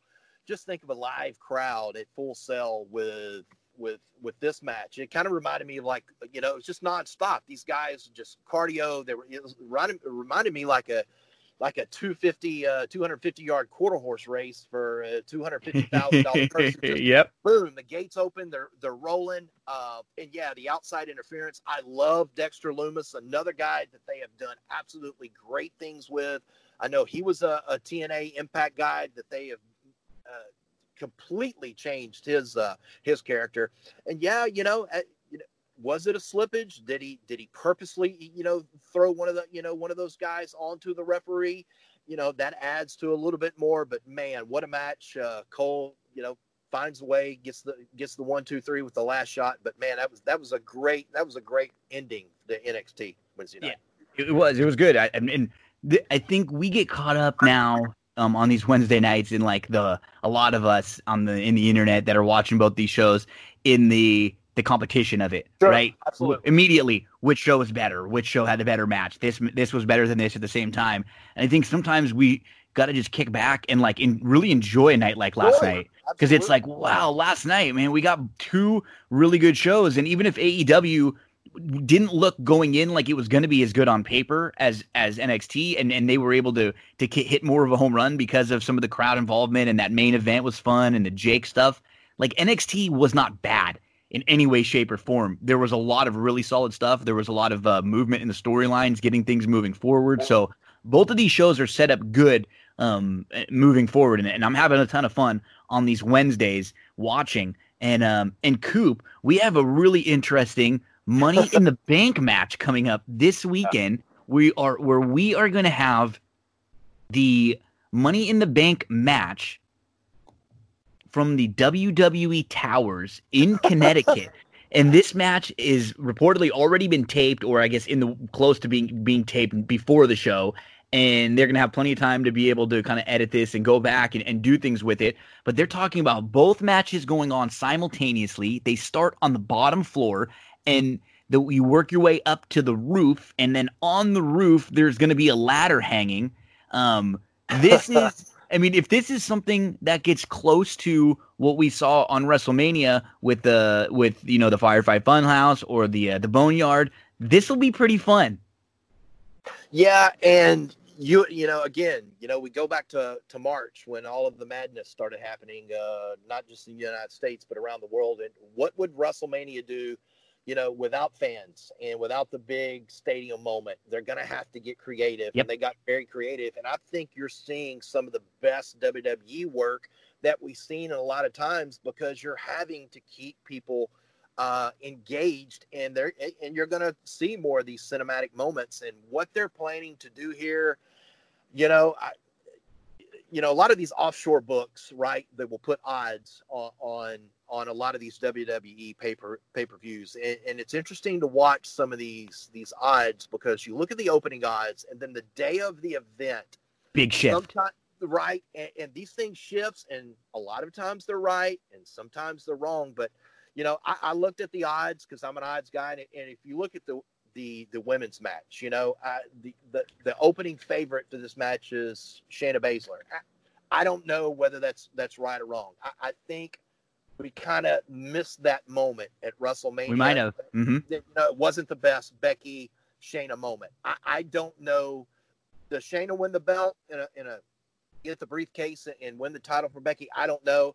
I you know I would I would you know maybe try Nia Jax. Let- it seems let seems it's a good time for her. Yeah. yeah, she's. The, I think she's the second choice. Let her and Becky go at it again. Don't see Carmella.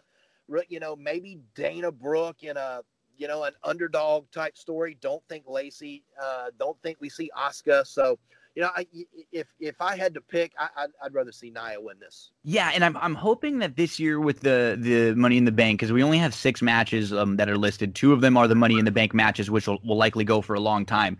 They you they've kind of changed what they how they use the Money in the Bank, right? Yeah. Like this used to be like a really good tool to get someone who was like an upper mid carder, like intercontinental U.S. title level competitor that couldn't quite break through to the main event, this was a good way to get them in and to kind of build some of your next stars. And you know, when you look at some of the first, you know, this was how Edge initially got over. Rob Sure. Van Dam into the main event scene. Um, it was Mr. Kennedy who won, you know, won, and then it was Edge who got it from him. You got CM Punk who had it a few times. Even Jack Swagger. Um, the Miz was a really good one. Remember Daniel Bryan? He wasn't yeah. the Daniel Yeah. Bryan. This kind of sent him up into the main event. You know. Um, uh, scene. Dolph Ziggler's cash in was great, but then we got you know like sometimes we look at someone like um like a John Cena or an, an Orton, you know, like a Sheamus, and then what they did recently with Braun Strowman and Lesnar, like they don't need the money in the bank.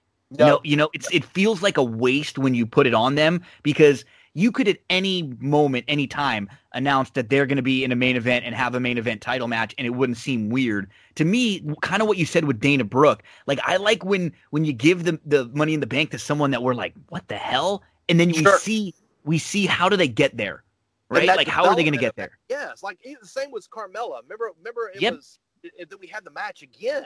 It was you know, great. Another Yeah. ladder match because because because the social media went wild, and then she she won it again, and it was just like okay, and then you know, so you you look at the women uh, competitors in this match, you're like, uh, you know, I you know. Nia's probably the one that has the best chance of getting over Becky. You know, it's not necessarily do you have to have the title if if you win, you know, if you don't success successfully cash in, you know, the briefcase.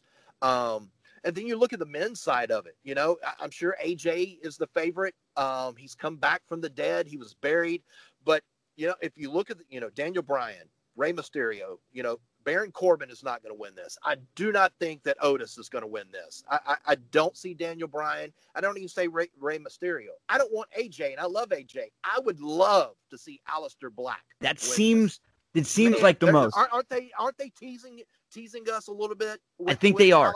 Winning this. I think so because you look at it and it it feels like you said Daniel and Rey like they don't need this. This just doesn't. No. It doesn't. I think they're they're in it because they're going to be great workers. The crowd Yes. or that, that I was going to say the crowd's going to get behind them. No, they're not. They're they're just going to be able to like tell really good stories throughout this. And and and when you're watching at home, people are interested in in those two guys. Great. And if you want to, you know, shoehorn Rey into some kind of a like veteran last stand storyline, I'd be okay with that. But it's you don't need to do that with the belt. So when you kind of start eliminating just what you did with the with the women's, right? So Daniel Bryan, eh, doesn't feel like it. Mysterio, eh, doesn't feel like it. Corbin has already won this, and then he won the King of the Ring, which is basically like this, anyways, Sure, right? sure. Very similar. Like he doesn't need this either. So now you're down to you know Aleister, Otis, and AJ.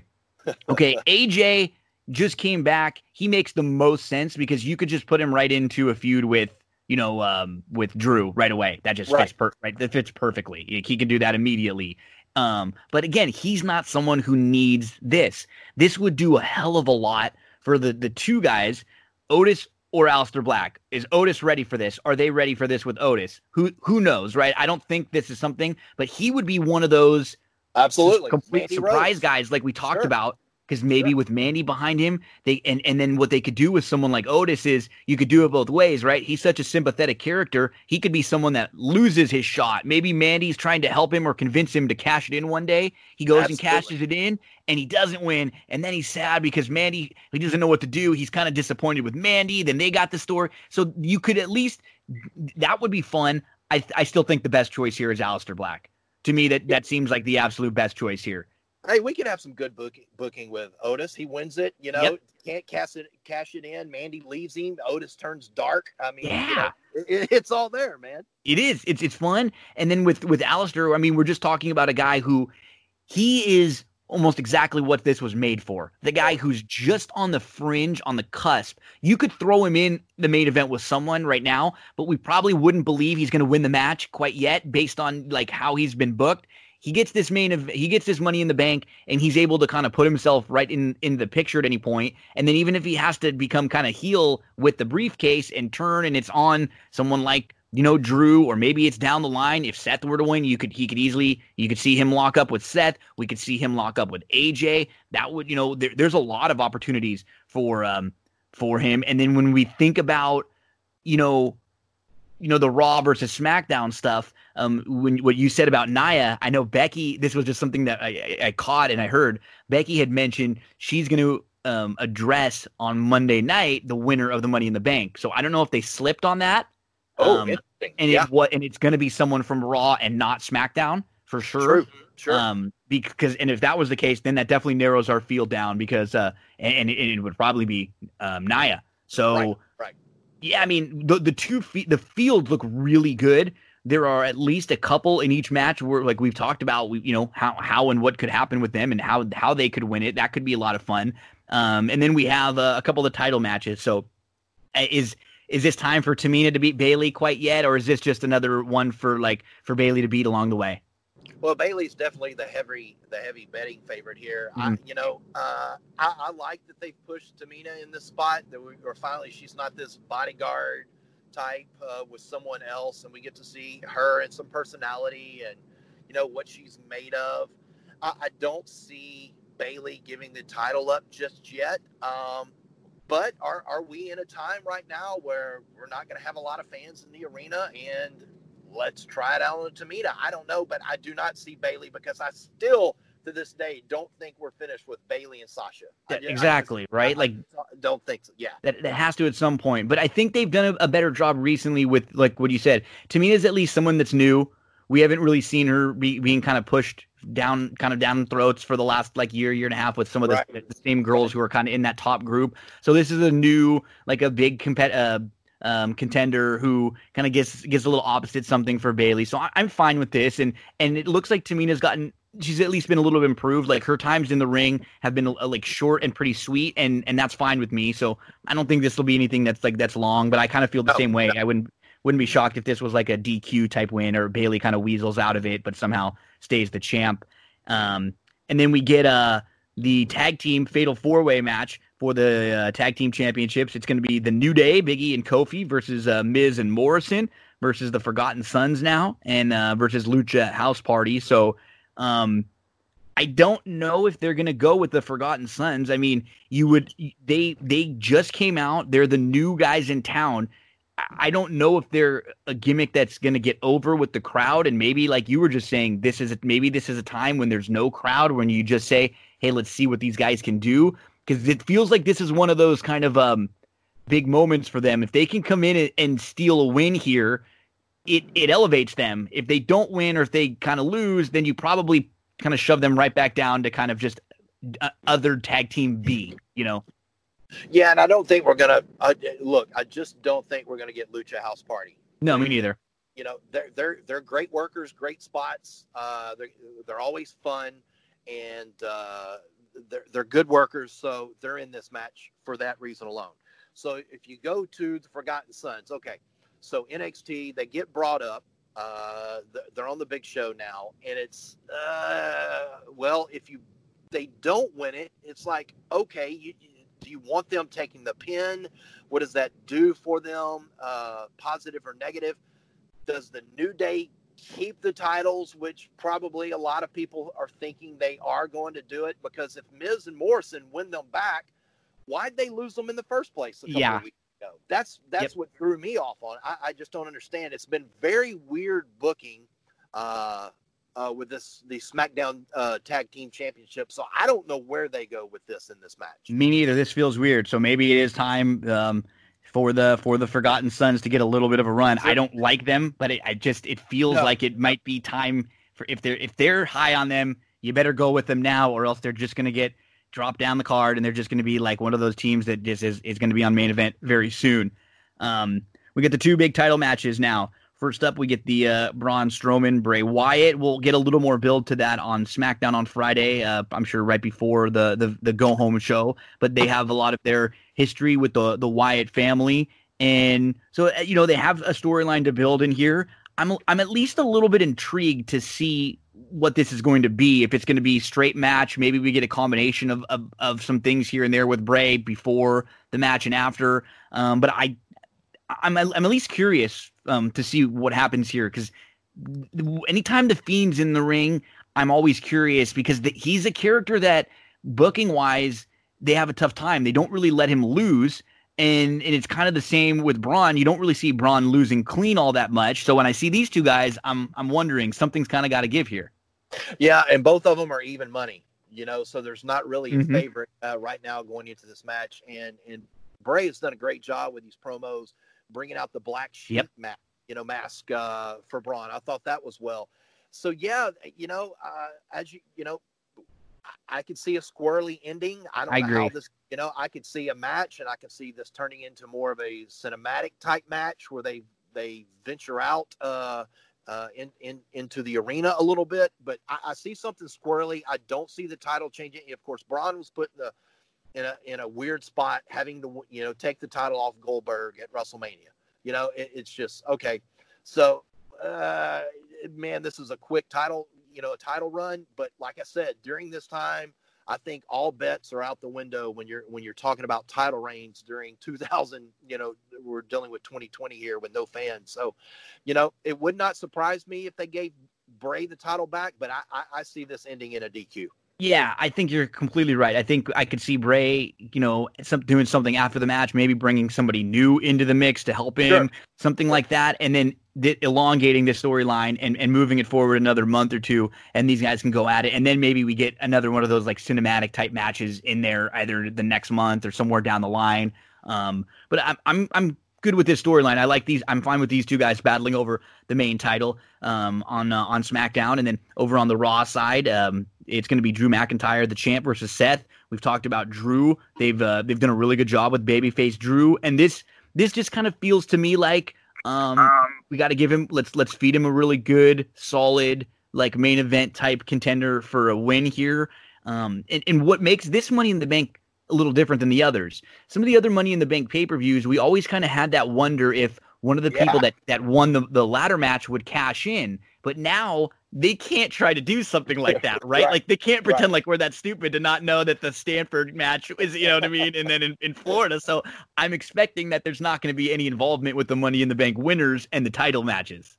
No, and Drew's a heavy, heavy favorite. If you look at the opening odds, I, I think minus 600, uh, it'll probably go up further. This is a good match for Drew. Seth's a veteran. Seth is great on the promo.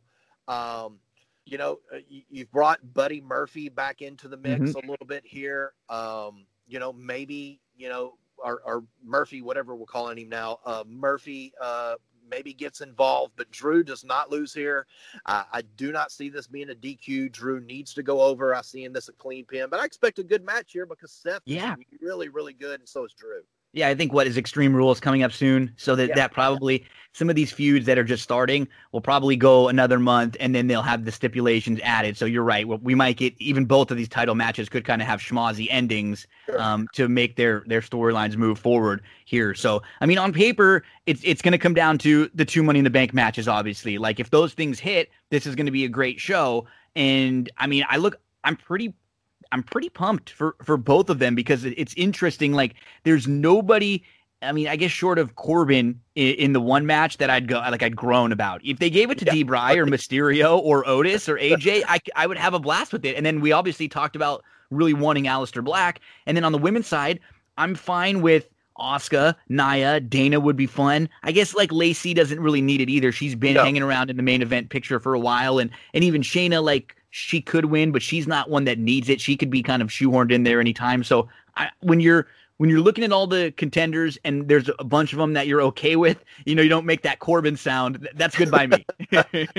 Look, I love Baron Corbin. Me he's too, me too. Superstars, right? Great And- top heel. Great Yeah. top like level heel. Yeah, and I and I love that he's won this match before, and I love that he was king of the ring. But he's kind of been uh, okay. We're not really focusing you, on you right now, so no, the timing is not right for him. You know, like I say, I, I'd love to see Aleister because I'd I'd love to see him with it. But you know, if you want to really shake things up, you know, Otis would be the guy to give it to. But Otis yeah, and- two two very intriguing matches uh, for Mother's Day for sure. So, okay, Coop, um, if you're down, maybe let's plan on linking up again next week because what we can do is we can recap Money in the Bank and then we Okay. can preview the um, Double or Nothing because Double or do it. Nothing will be uh, the Okay. next weekend following up. So um, we'll we'll, uh, we'll start to uh, to uh, kind of see if the landscape has changed after these big big shows. So. Chad Cooper, my friend, give everybody your plugs and then um, your homework. Send me a text sometime in the next few days. Think of one of the old wrestling shows that you like. Um, Okay. I'll let you know the ones that we've already gone back and, and covered. I think we've done WrestleManias three through ten, like so three, four, five, six, seven, eight, nine, ten have been done, and then we just did thirteen and fourteen. We did SummerSlam '92. Anything other than that? Rumbles, King of the Ring, Survivor Series, SummerSlams. Hell, you want to go do a WCW pay per view or anything at all? You let me know. We'll recap it. We'll go back. We'll watch all the old matches. We'll have a drink while we're doing it. We'll talk about the commentary. We'll we'll laugh and uh and we'll do it. So think about a, show that you want to do for the future, and um and I'll I'll link up with you in a few days. We can talk about when and give everybody your plugs. Where do we find you?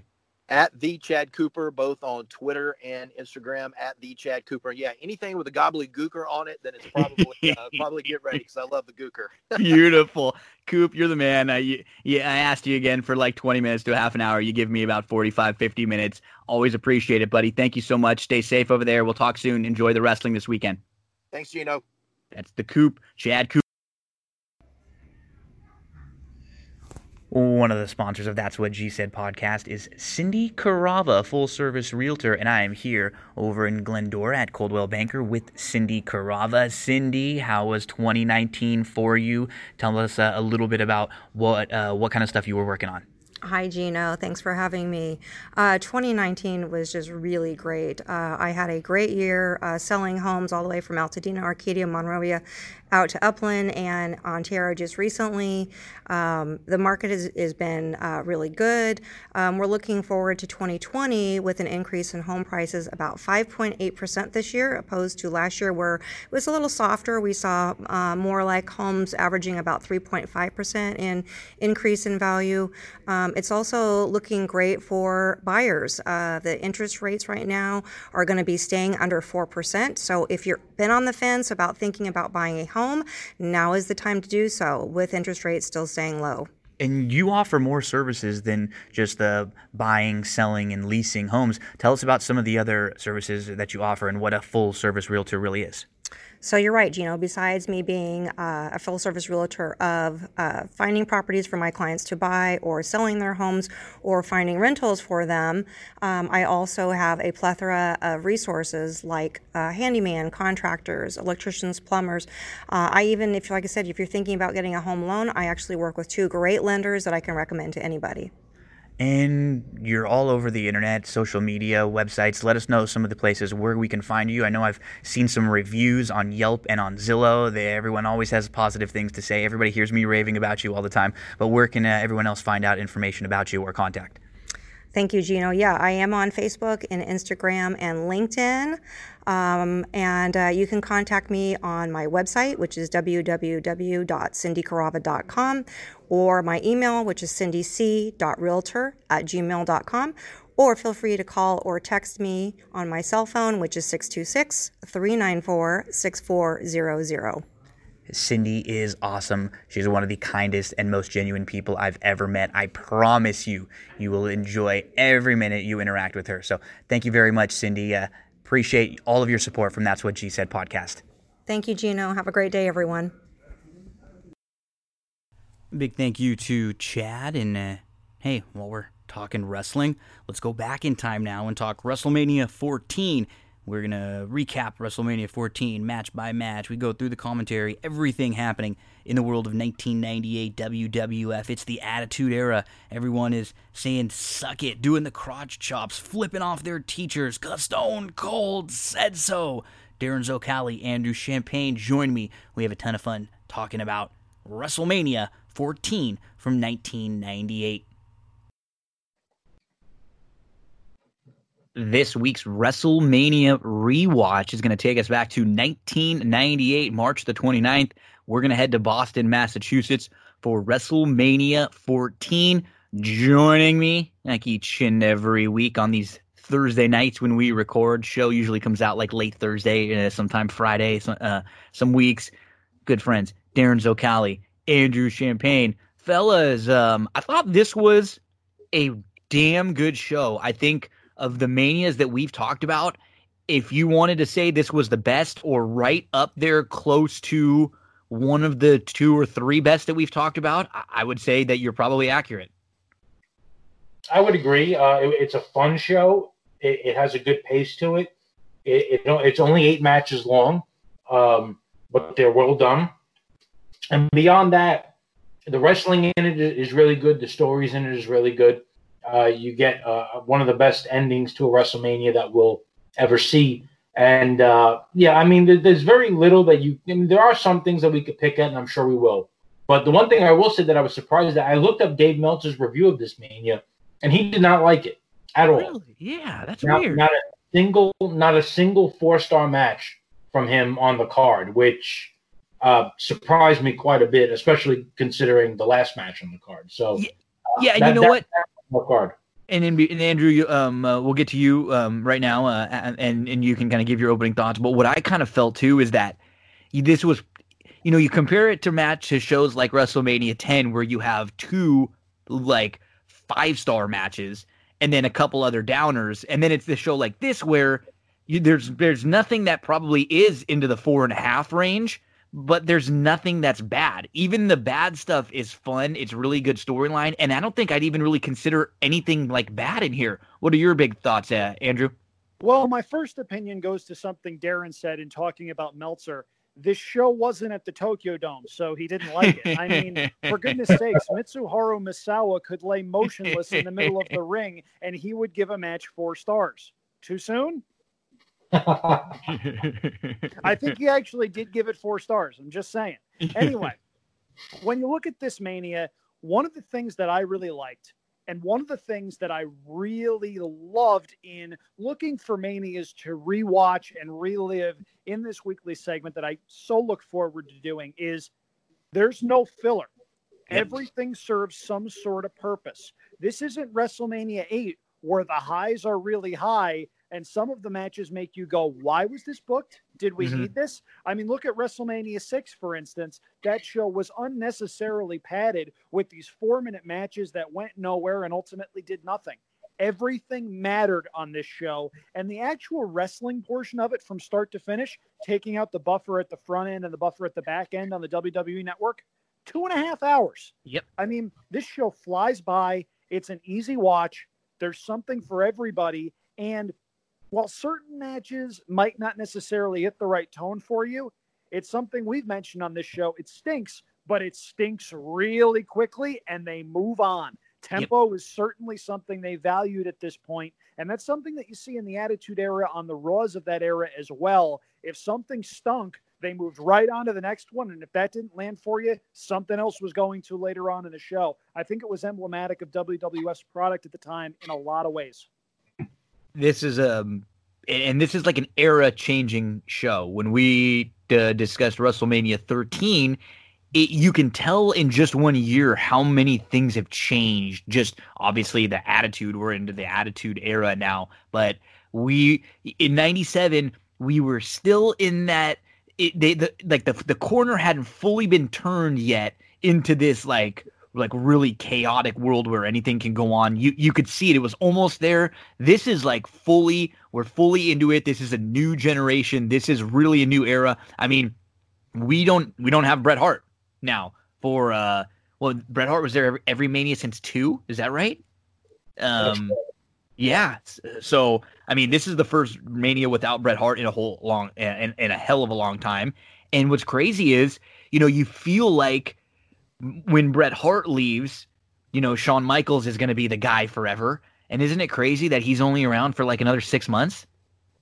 you know, uh, after the, the Montreal screw job when Bret Hart goes, you got Shawn Michaels, he's here. And then after this main event, and, we'll talk about it, I'm sure, more when we get in there, but Shawn only wrestles like three matches the entire year of 2018 because he hurts himself badly in that Royal Rumble match with The Undertaker. He hurts his back really, really badly. And he you know they were thinking at some point he may not even be able to get into this main uh, this main event match. And and then there were all the rumors Darin of Shawn Michaels like mentally not being in the best place and him not maybe not wanting to drop the title here to Austin. And we heard the stuff about the Undertaker having to uh, uh what tape up his fist and kind of go over to Shawn Michaels uh, in the locker room and just let him know that like if you don't do this you you know we're coming for you kind of a thing. So there's a there's a hell of a lot going on in this show behind the scenes, times that are changing. This show, as JR mentions a couple times throughout it, the highest grossing sporting event in Boston history at the time. This is like a big, big show in the the history of WWF when we look back on it.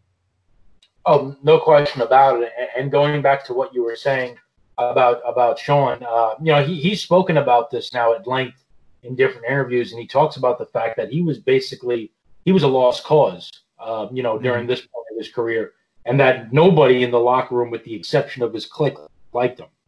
Um, there was animosity between him and Austin going into this match.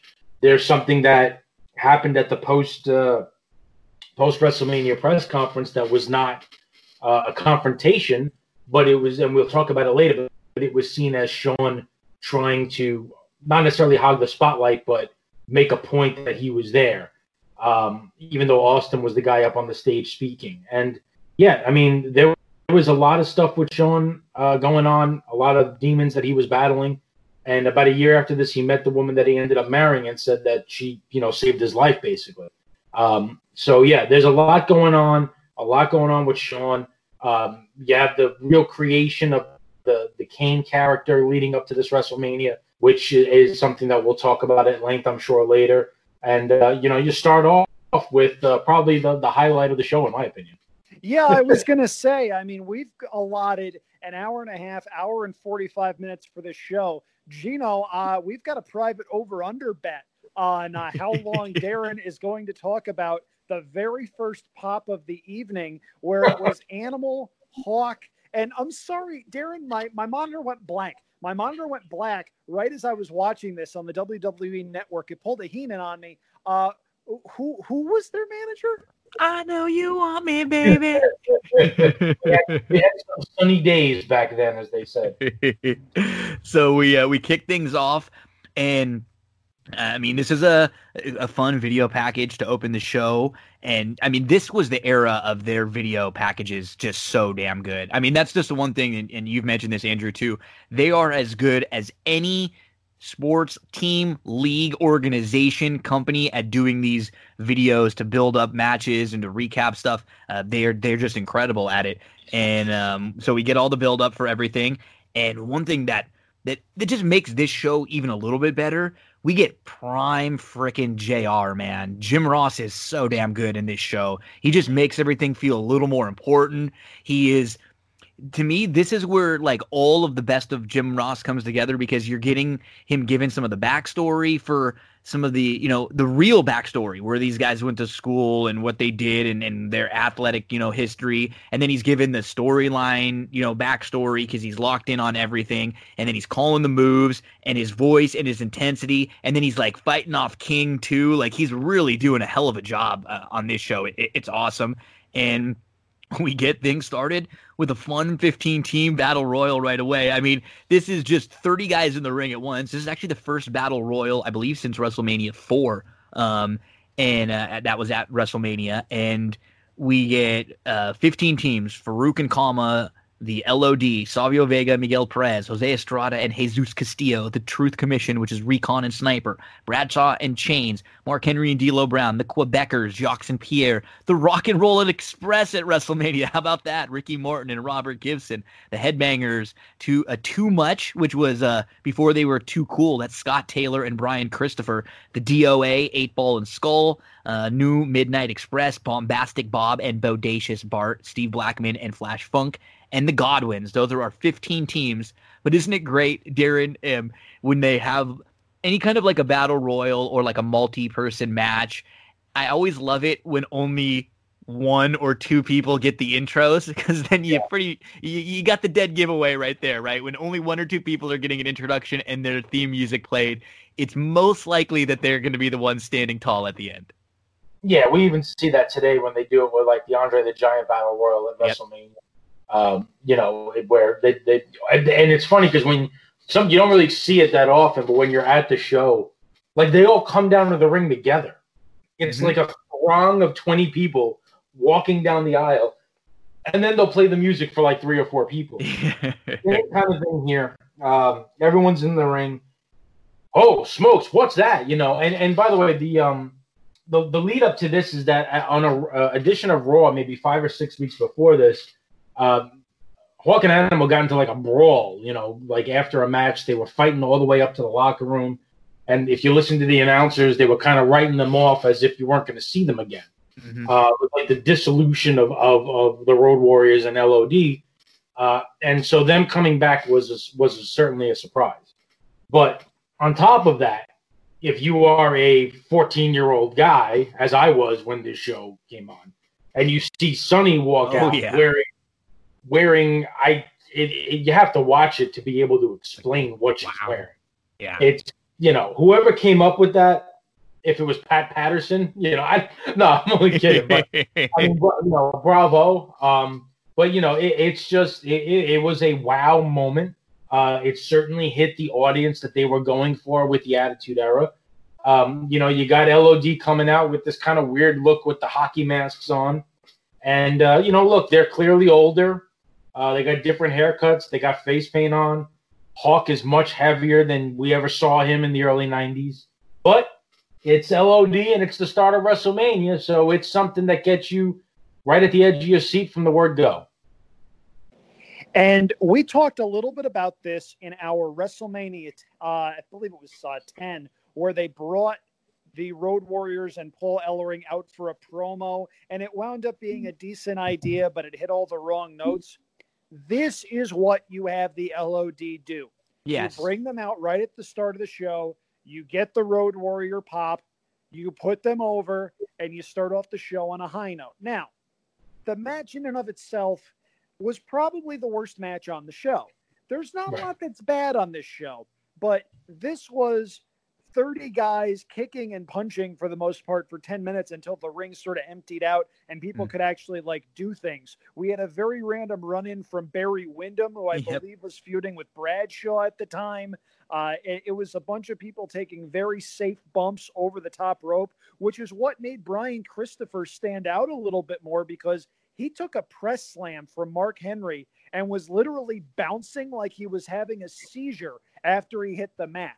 That was pretty darn cool. Now, there was a little bit of a nod to the past in the way that the match ended because you had the LOD going up against a team branded as the Midnight Express. Now, this wasn't the actual Midnight Express, of course, because Bobby Eaton was off in WCW land. This was the new Midnight Express, but it still had Jim Cornette in there. So if you're a fan of nostalgia, that gave you a little bit of uh, flashback to the late 80s and Jim Crockett promotions.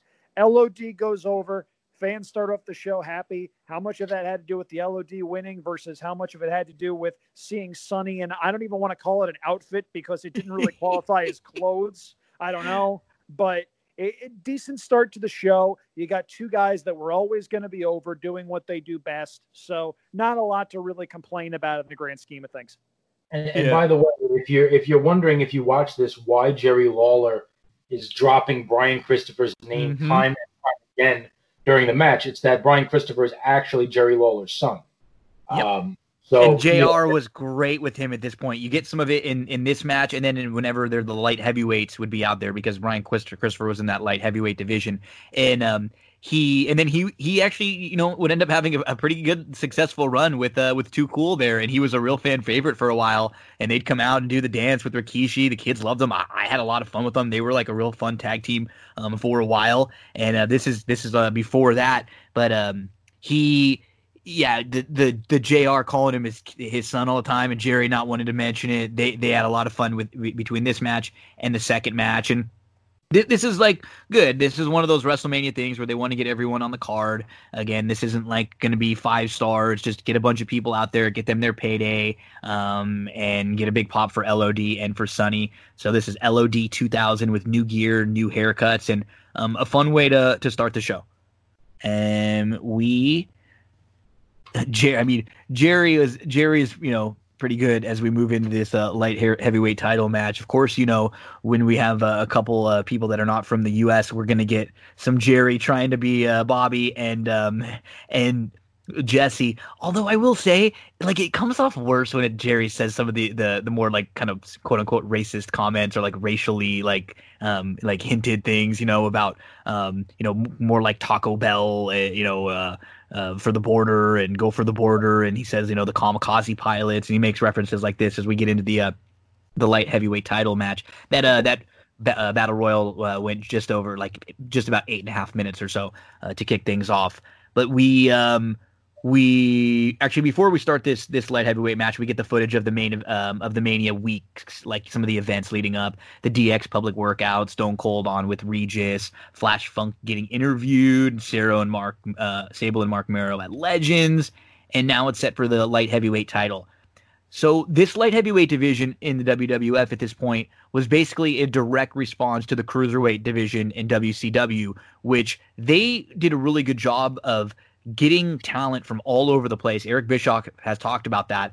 And what you knew when you watched um, Monday Nitro on WCW is that like the first 15 minutes of every show was generally and, and a lot of times that first hour and i think they would move it around to like the second you know the the first uh, match of the second hour sometimes but you usually got like a 15 to 20 minute cruiserweight match that was really good. And they had an excellent division of cruiserweights that would end up becoming like main eventers and, you know, like really solid WWF, you know, Hall of Famers and, and legitimate performers.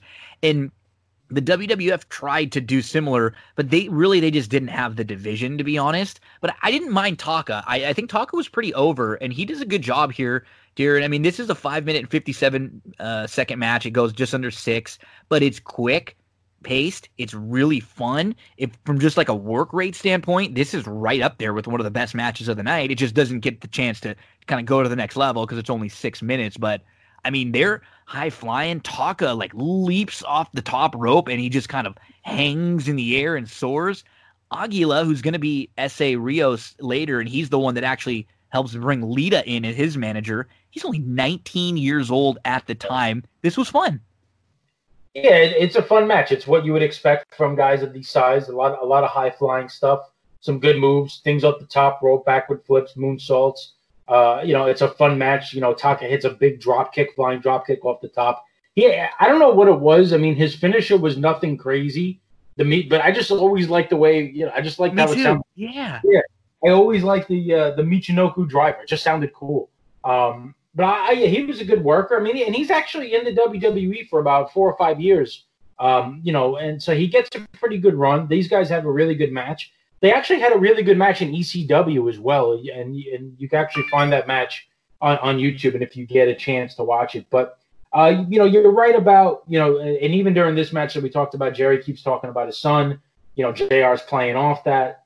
Um, the stuff about like run, you know, run for the border and Taco Bell and all that, you know, the kamikaze pilots.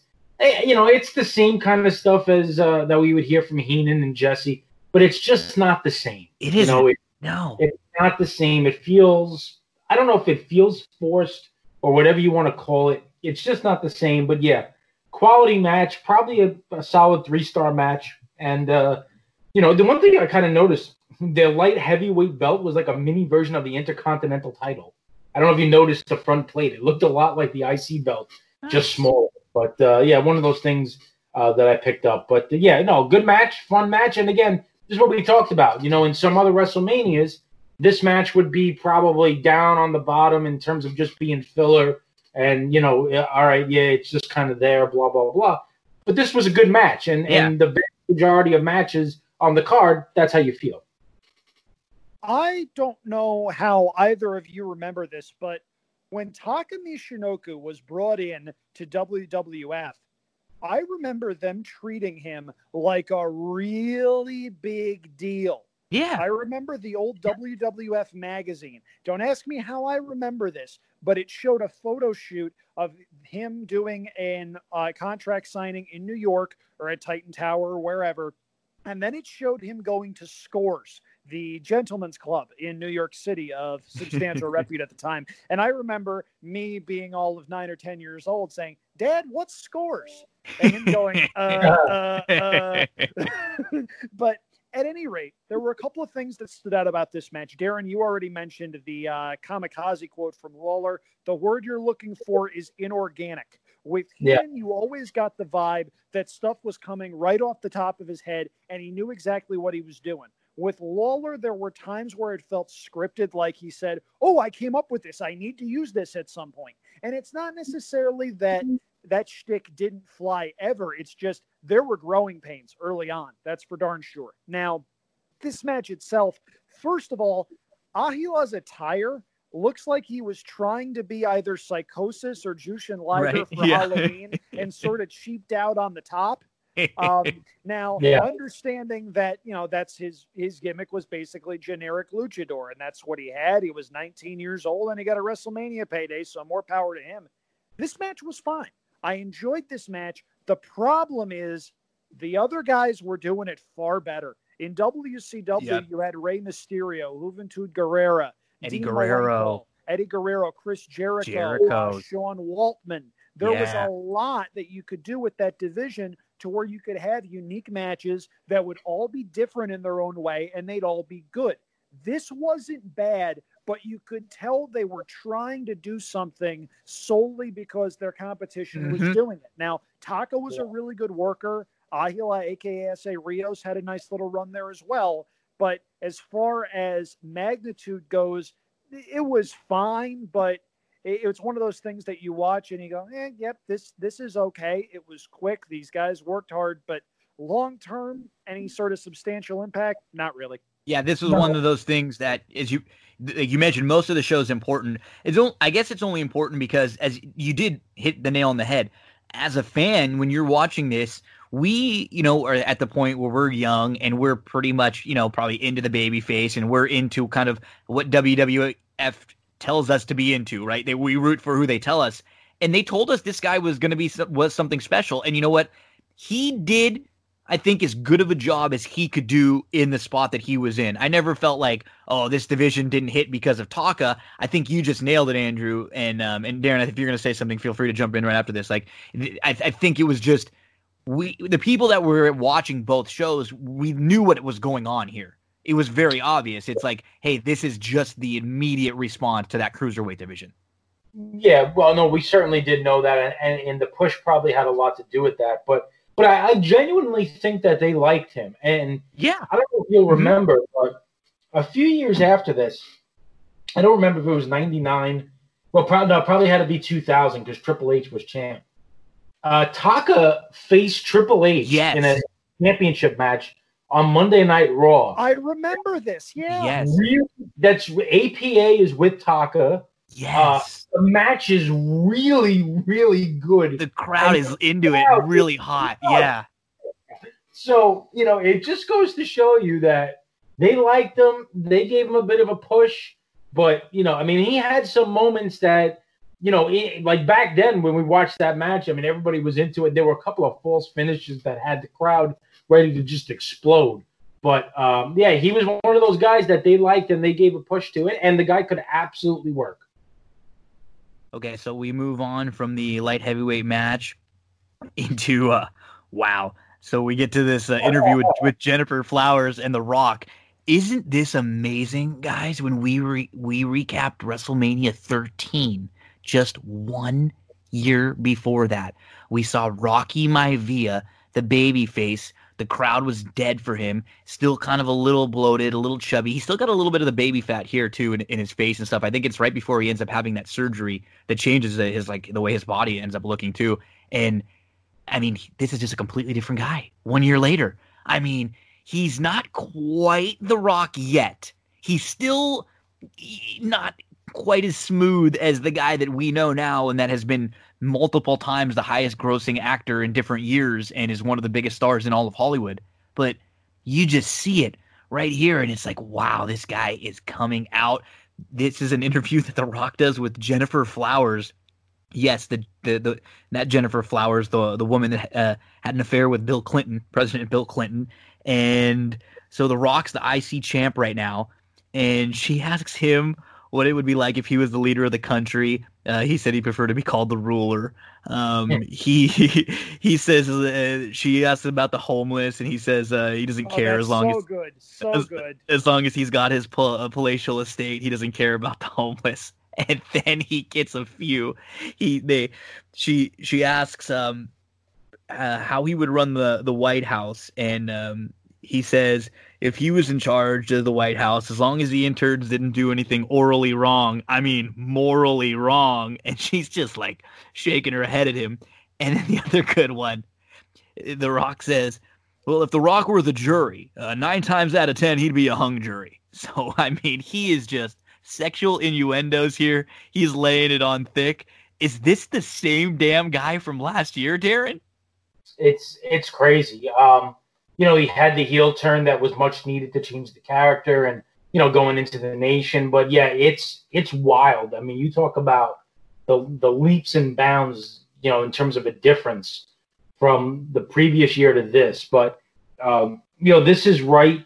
I mean, it, look, the, the point of the interview, they have Gennifer Flowers in as the ring announcer later on, and obviously this is about two months after the the Bill Clinton scandal broke, so they're playing up you know that angle as part of this. But yeah, I mean the homeless trash and you know talking about ruling and all and you know all that other stuff. I mean this is you know the first time that you can kind of see the Rock mm-hmm. character that we know, and it's really cool to watch. It is. If you go back before it, you don't really see that much of this Rock, but here is where you start to see the rock that we all come to know and love and and it's really nostalgic, and it, it, quite frankly, it's just it's just cool to see. This was a trip to rewatch because I remembered this being a really good promo. Even at the time, you were like, "Whoa, who is this guy?" Now, I hadn't seen WrestleMania 13, and I was more of a WCW guy at the time. So Rocky Maivia, I knew who he was, but at the same time, I didn't really get how bland he was and how they initially misfired with him the re-watches that we've done from WrestleMania 13 to WrestleMania 14, it's it's like you're watching the polishing of a diamond. It's yeah. one of those where he's not quite the rock yet, but you can see it from here. and that would be borne out in the next couple of years when he would become one of the biggest stars in the business. And then we get to our next match, which, um, I mean, another guy who in just one year felt like he make lead, makes leaps and bounds, and that's uh that's Triple H, who you know, remember we were a little disappointed in his 13 in a Mania 13 match where it's like, yeah, it was it was fine. We thought that the, with the workers involved, it was going to be a little bit better. This was a damn good match with Owen. They, I mean, his like Triple H's pace and the intensity that he works with from from 97 to 98 is just night and day. He's like a different guy. It's crazy when you had these kind of talents that were literally growing together. Like think about Austin, Rock, Triple H in the one year.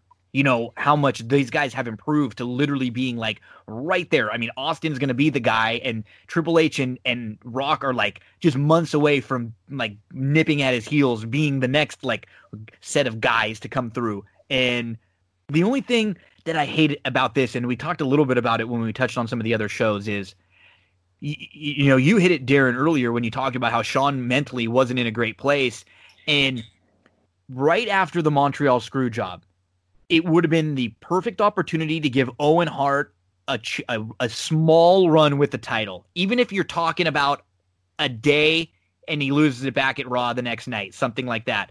The crowd mm-hmm. wanted it after Bret left. They were hot for Owen. It was a great time to give someone who had been the, the, the a guy in your company for a while a little run.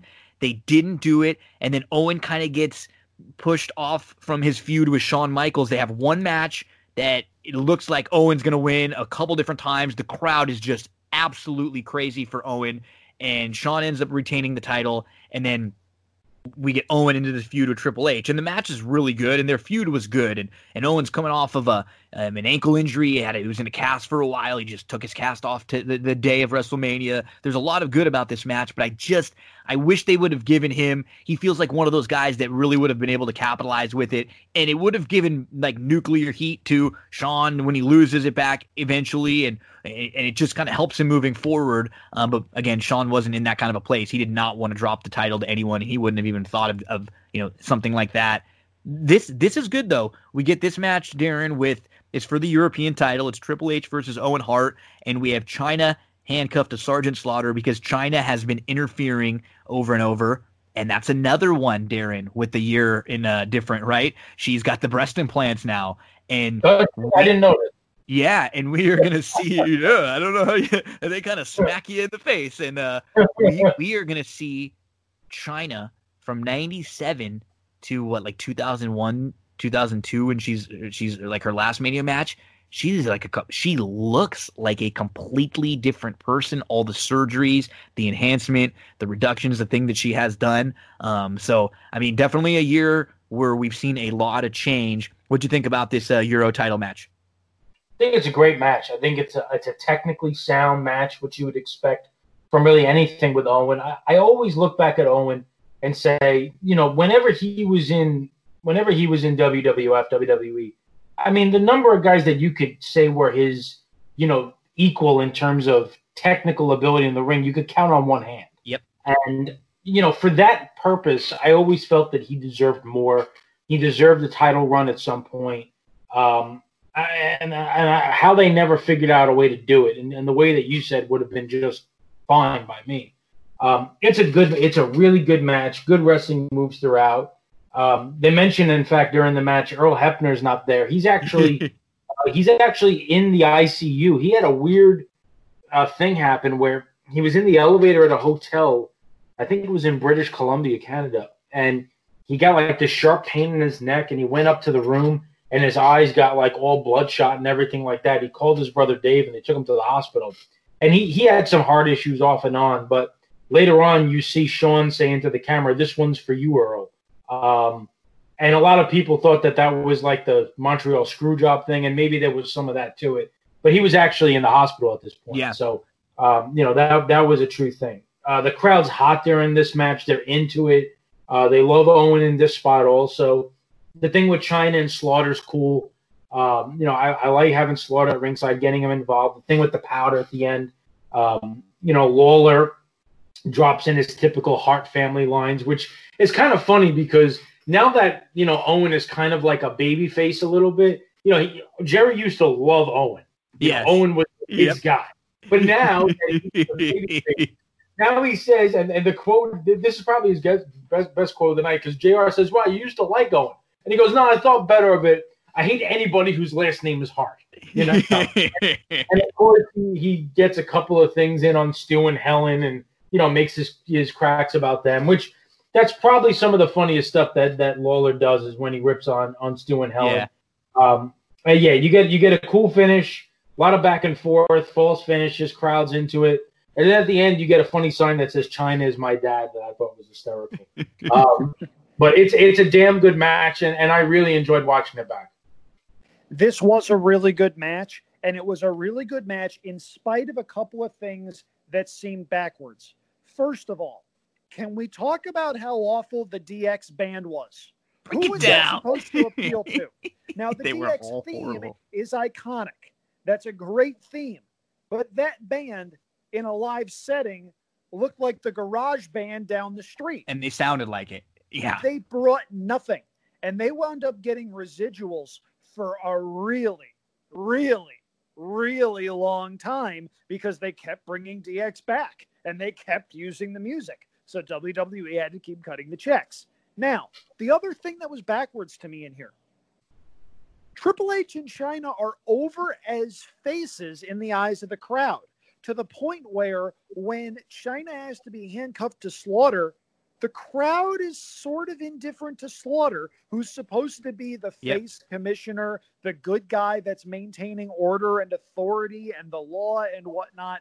And it just didn't seem like the crowd wanted anything to do with that character. And looking back, I don't remember a whole lot about face commissioner Slaughter other than he was the whipping boy for a lot of DX's early antics. Now, this match is really good.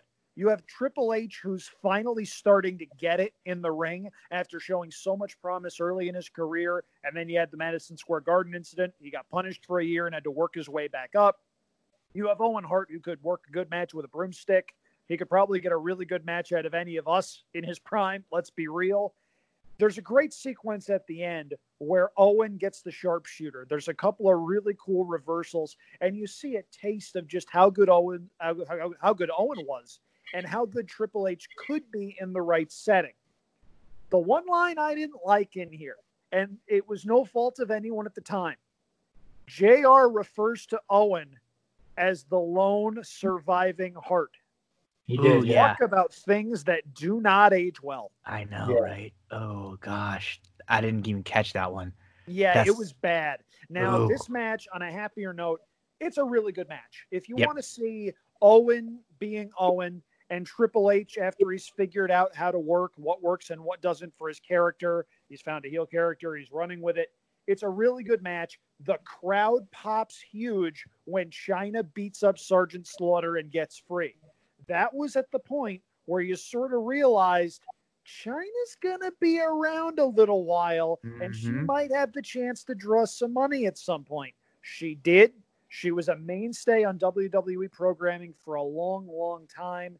It's unfortunate that things ended the way that they did for her, and that could potentially be another podcast that we do at some point down the line. It might well be a dark side of the ring at yeah. some point if they get yeah. to that point. But it, it for now, this was a really good match, despite some things that, when you look back on it in hindsight, seem a little bit backwards. Yeah, um, so there's some other things to mention. Uh, Owen's big here. He's he's thick, like yeah. upper body, like definitely big. One of the bigger versions of Owen that we see. Um, and I, I, like that they mentioned that these guys are both King of the Rings, which is cool. And then um, when they mentioned they talk about Earl Hebner not being here, Jerry says it's too bad because Earl would have counted the three on Owen. You know, like yeah. making the reference to the to the uh, Montreal screw job. Um, good back and forth. I mean, you, you, hit Andrew towards the end of the match. This crowd got hot. They were super hot for a couple of the near falls for Owen late. Like they were really biting on those, and then they just hated Slaughter. So when Chyna was uh, able to pull Triple H to the ropes, and then she threw, I guess, salt or powder or whatever it was in the eyes of uh of Um, I, just went to go mimic a throwing, and I knocked down my uh, my drink right now, which was the noise you probably heard in the background. So would have been much better with video right there if I had that. So You know, So- Tino, I got to tell you, it's been a really bad week. I needed a good laugh. That got it. Thank you. So I guess the the foreign object of the salt and the power, undefeated, still, still always gets the win. Um, as Slaughter gets the uh, the salt or powder thrown in his eyes, and then uh, Chyna low blows Owen. She does it all, right? I mean, she she pulls the she pulls the ro- Triple H to the ropes to save him because Owen would have won in the sharpshooter. She gets you know um, the better of Sergeant Slaughter. She low blows Owen, and then Triple H hits the pedigree for the win here. Um, this was fun. This went about uh, 11, almost 12 minutes and or 11 and a half minutes or so. And I mean, I, I this is these are the matches that I love when we rewatch shows because you know each on each show like I I remembered a couple things on this show, but I forgot that this was this good. Um, and, and I and I was really happy to to get and sit down and uh, and rewatch this one as we come up to, I mean, Steve Austin is the most popular at this point. Maybe like Sable is unbelievably popular. She has a short run for probably a year, I guess a year to a year and a half or so, where she and and Dave Meltzer talks about it too, when he would see the quarter hour and like the like the minute by minute ratings. This is in the middle of the Monday Night War when they're crazy about like every minute why are the, the WWF or WCW getting better ratings? Who's on the screen? What do the people want to see? Every time Sable was on the screen, people tuned in to WWF. And so, what was really cool about this next match, it's a mixed tag match. It's Sable and Marc Mero versus Goldust and Luna. We we have Sable. She's not Wendi Richter, Alundra Blayze. She's not a women's wrestler. She is a valet. So we're talking about Miss Elizabeth. She's Miss Elizabeth who has been kind of, you know, pushed around, treated poorly by the the guys that she's with for the last year or so. Initially she was with Triple H, and then she's with Marc Mero, and we see her always kind of getting, you know, just getting treated poorly. And she trains, and I will say, she does a hell of a job for someone who wasn't supposed to be a wrestler. She was a valet. They make her look really good in this match. The crowd is just waiting for her to get in. I mean, think about this, Darin. This would have been like Miss Elizabeth throwing a power bomb. No, yeah, huh, well, she and that would become the Sable Bomb, as Yeah. as we know over time. And, and she and as and as this run went on, she would start to hit that on male wrestlers too, Mm-hmm. Which which was interesting. But you're right. I mean, you know, a couple of times it looked like she was going to get in against Luna. Luna ran away. The crowd was just, you know, hot to get her in. I mean, look, you know, to say that Sable is easy on the eyes would be the understatement of the century. So it's understandable why you know the the reaction was what it was. But yeah, when she comes in and, and and I mean, she had a sequence where she had kicks in the corner against Luna. You know, hitting these high kicks. I mean, you know, it looks like a, a legitimate, you know, a legitimate wrestler. It truly, truly does. Mm-hmm. And, and she does a great job in here. They make her look good. Um, you know, th- there is an interesting thing in here. So the crowd is into this. It's a mixed tag match, but the crowd is huge into it, and we know why. Now, here's the irony that I find at the end. The irony is Sable wins the match, and she wins it with a move called a TKO, which is Marc Mero's finisher at the time. you know where I'm going. yes, I do. TKO is essentially an F5. It's the same move. Now, why is that funny? Well, it's funny because it is a foreshadowing of what's to come four or five years down the line because Sable cheats on and leaves her husband, Marc Mero, for, wait for it, as Andrew says, Brock Lesnar.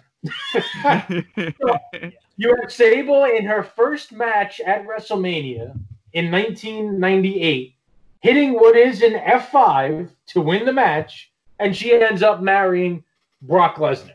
That's kind of fun. That's like a cool Easter egg that I saw in this. There's so many layers to this too. Like, did, is she only attracted to people who do this move? Right? Is like, is that one of her like, is that one of her like requirements? So like, is that it, or does she take this and teach this to Brock Lesnar? I mean, I don't know. You know what I mean? Does, does, is she is she showing him great. how to do this? You know, I that just that would be great. Really, you know, it comes out in an interview down the line where Lesnar says that I got that move from Sable. I'm gonna call you up, like you're not gonna believe this. that's great. Oh, um, that's great. Andrew, that's what do you think? Okay. Um, so I got a couple of notes here. Before this match, they had Michael Cole do a video recap of the storyline with Goldust and Luna. And as I tried to wrap my head around what was going on, I went, did any of this make sense to anyone at the time? So Mero employs Goldust to do what exactly? To be his cross-dressing valet, and then Goldust tries to play marriage when counselor. You, when you explain it like Luna's this, it's so much better too. and I'm going to tell you something. I'm going to do this again with another major storyline later in the show. I'm going to explain this with a straight face, and you're going to tell me why I'm supposed to buy it. Now, the answer to that question in this case is because Sable was really hot. Now, this is a compliment here. This is something that WWE over the years has done a pretty good job of with women's wrestlers that weren't necessarily trained as wrestlers or who were still learning. They don't do things they can't do. Yes. They found something that Sable could do, which were those high kicks in the corner and the TKO. And they protected the heck out of her to the point where now Sable was no ring technician. She was no savant, but her presence didn't bring the match down at all. In fact, if there was any spot blown by a woman in this match, it was actually Luna mm-hmm. coming off the top rope yep. when Sable was covering Goldust. That might not have been Luna's fault. The ref might have been out of position and missed the cue, but Luna's standing and waiting for what seems like an eternity while Sable's got Goldust covered in the middle of the ring. The referee's trying to usher Mero out, and it's like they're waiting for the referee to get back into position. That's not on Sable at all. She was fine. And when Sable got the TKO, the crowd popped. This did the job. Now, there is a necessary postscript here. Sable did cheat on Marc Mero with Brock Lesnar. Sable married Brock Lesnar, whatever. Marc Mero was in a very bad place for a very long time.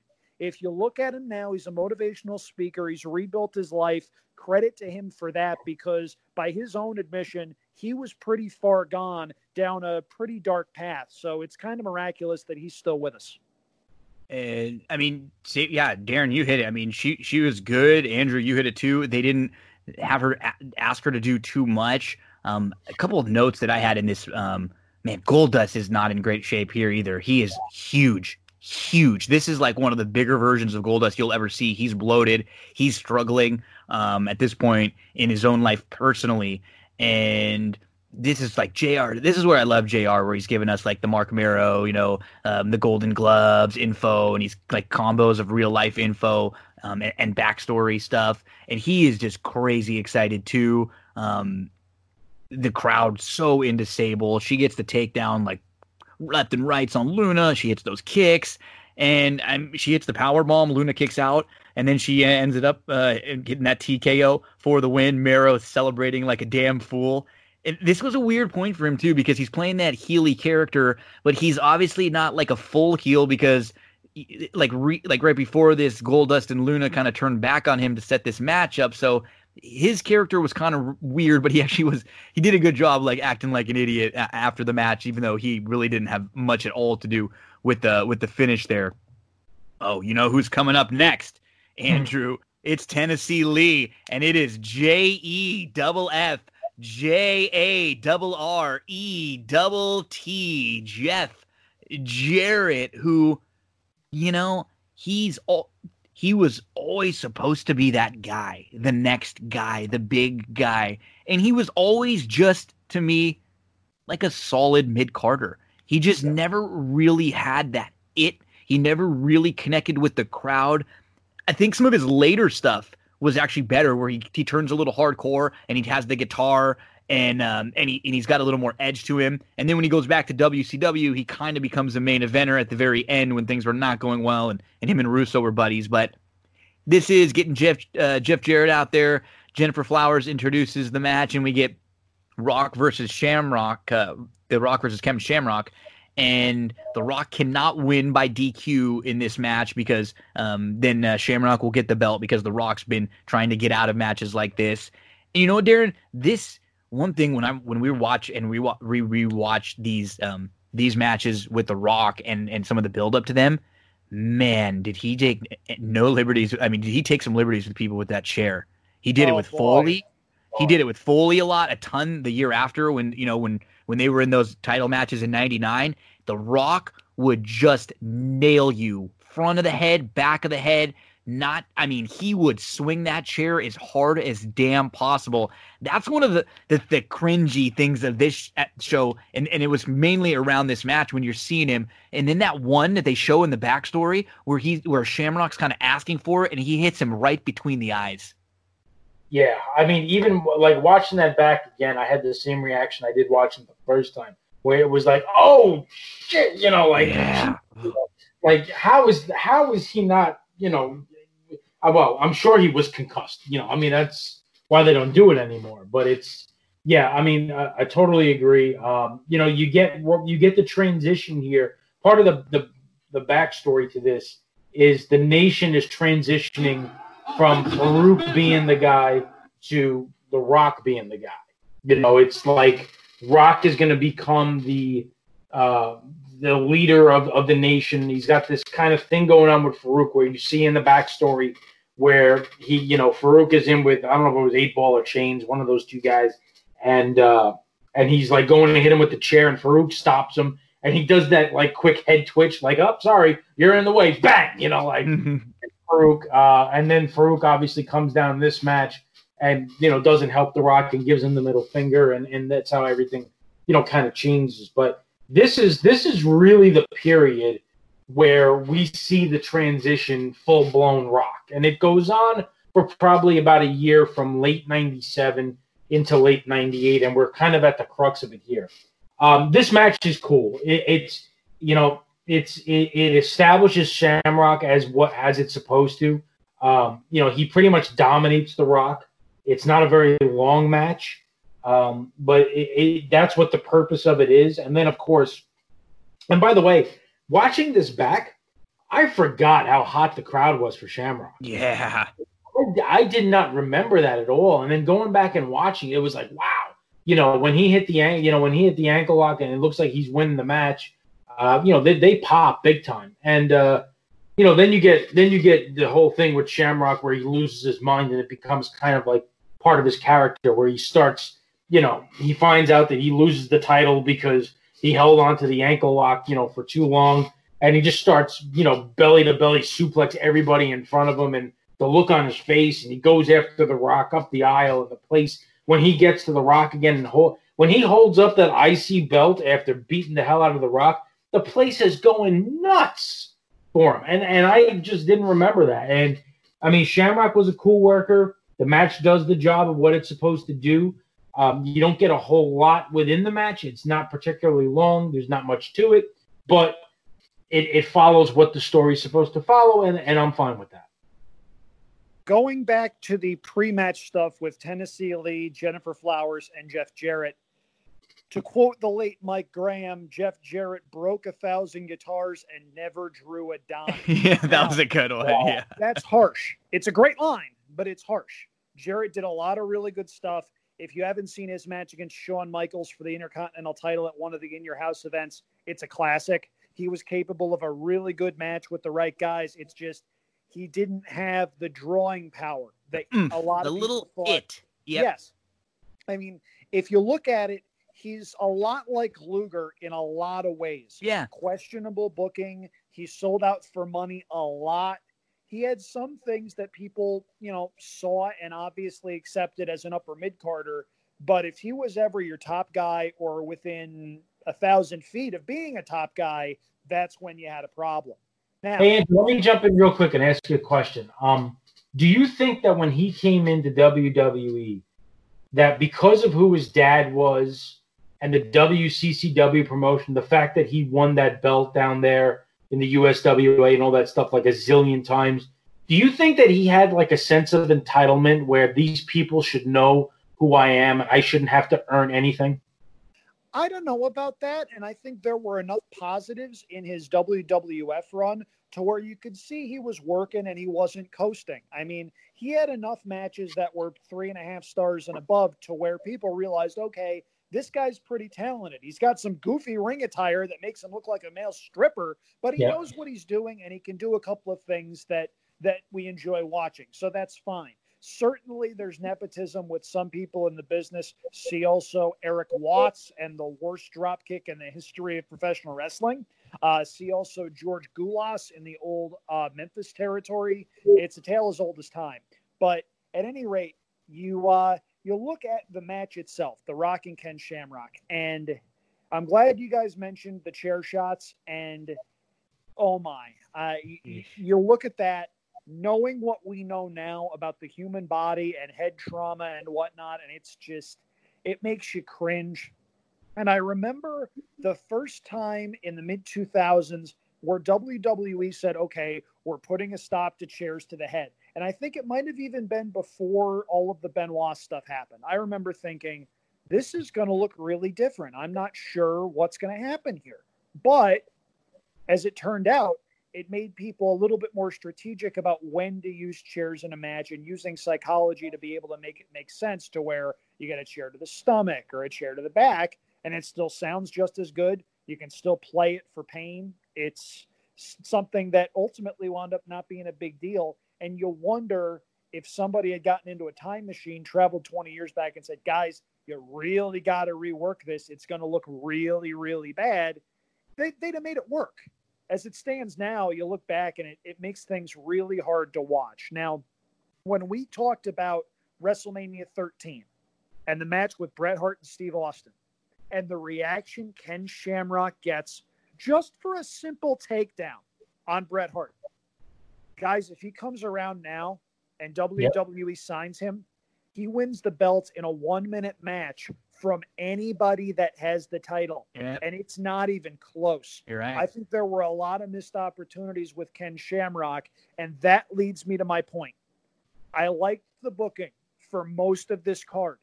I hated what they did here because for as many title changes as they had at that point in the Attitude Era, it seemed like every week there was one title that was changing hands, and then you had the hardcore title that was changing hands four or five times a week. You're telling me they couldn't have given Ken Shamrock his moment here and found some way to get the title back onto Rock at some point? I mm-hmm. mean, Shamrock Great. had legitimate potential to be an ass kicker as a face or a heel.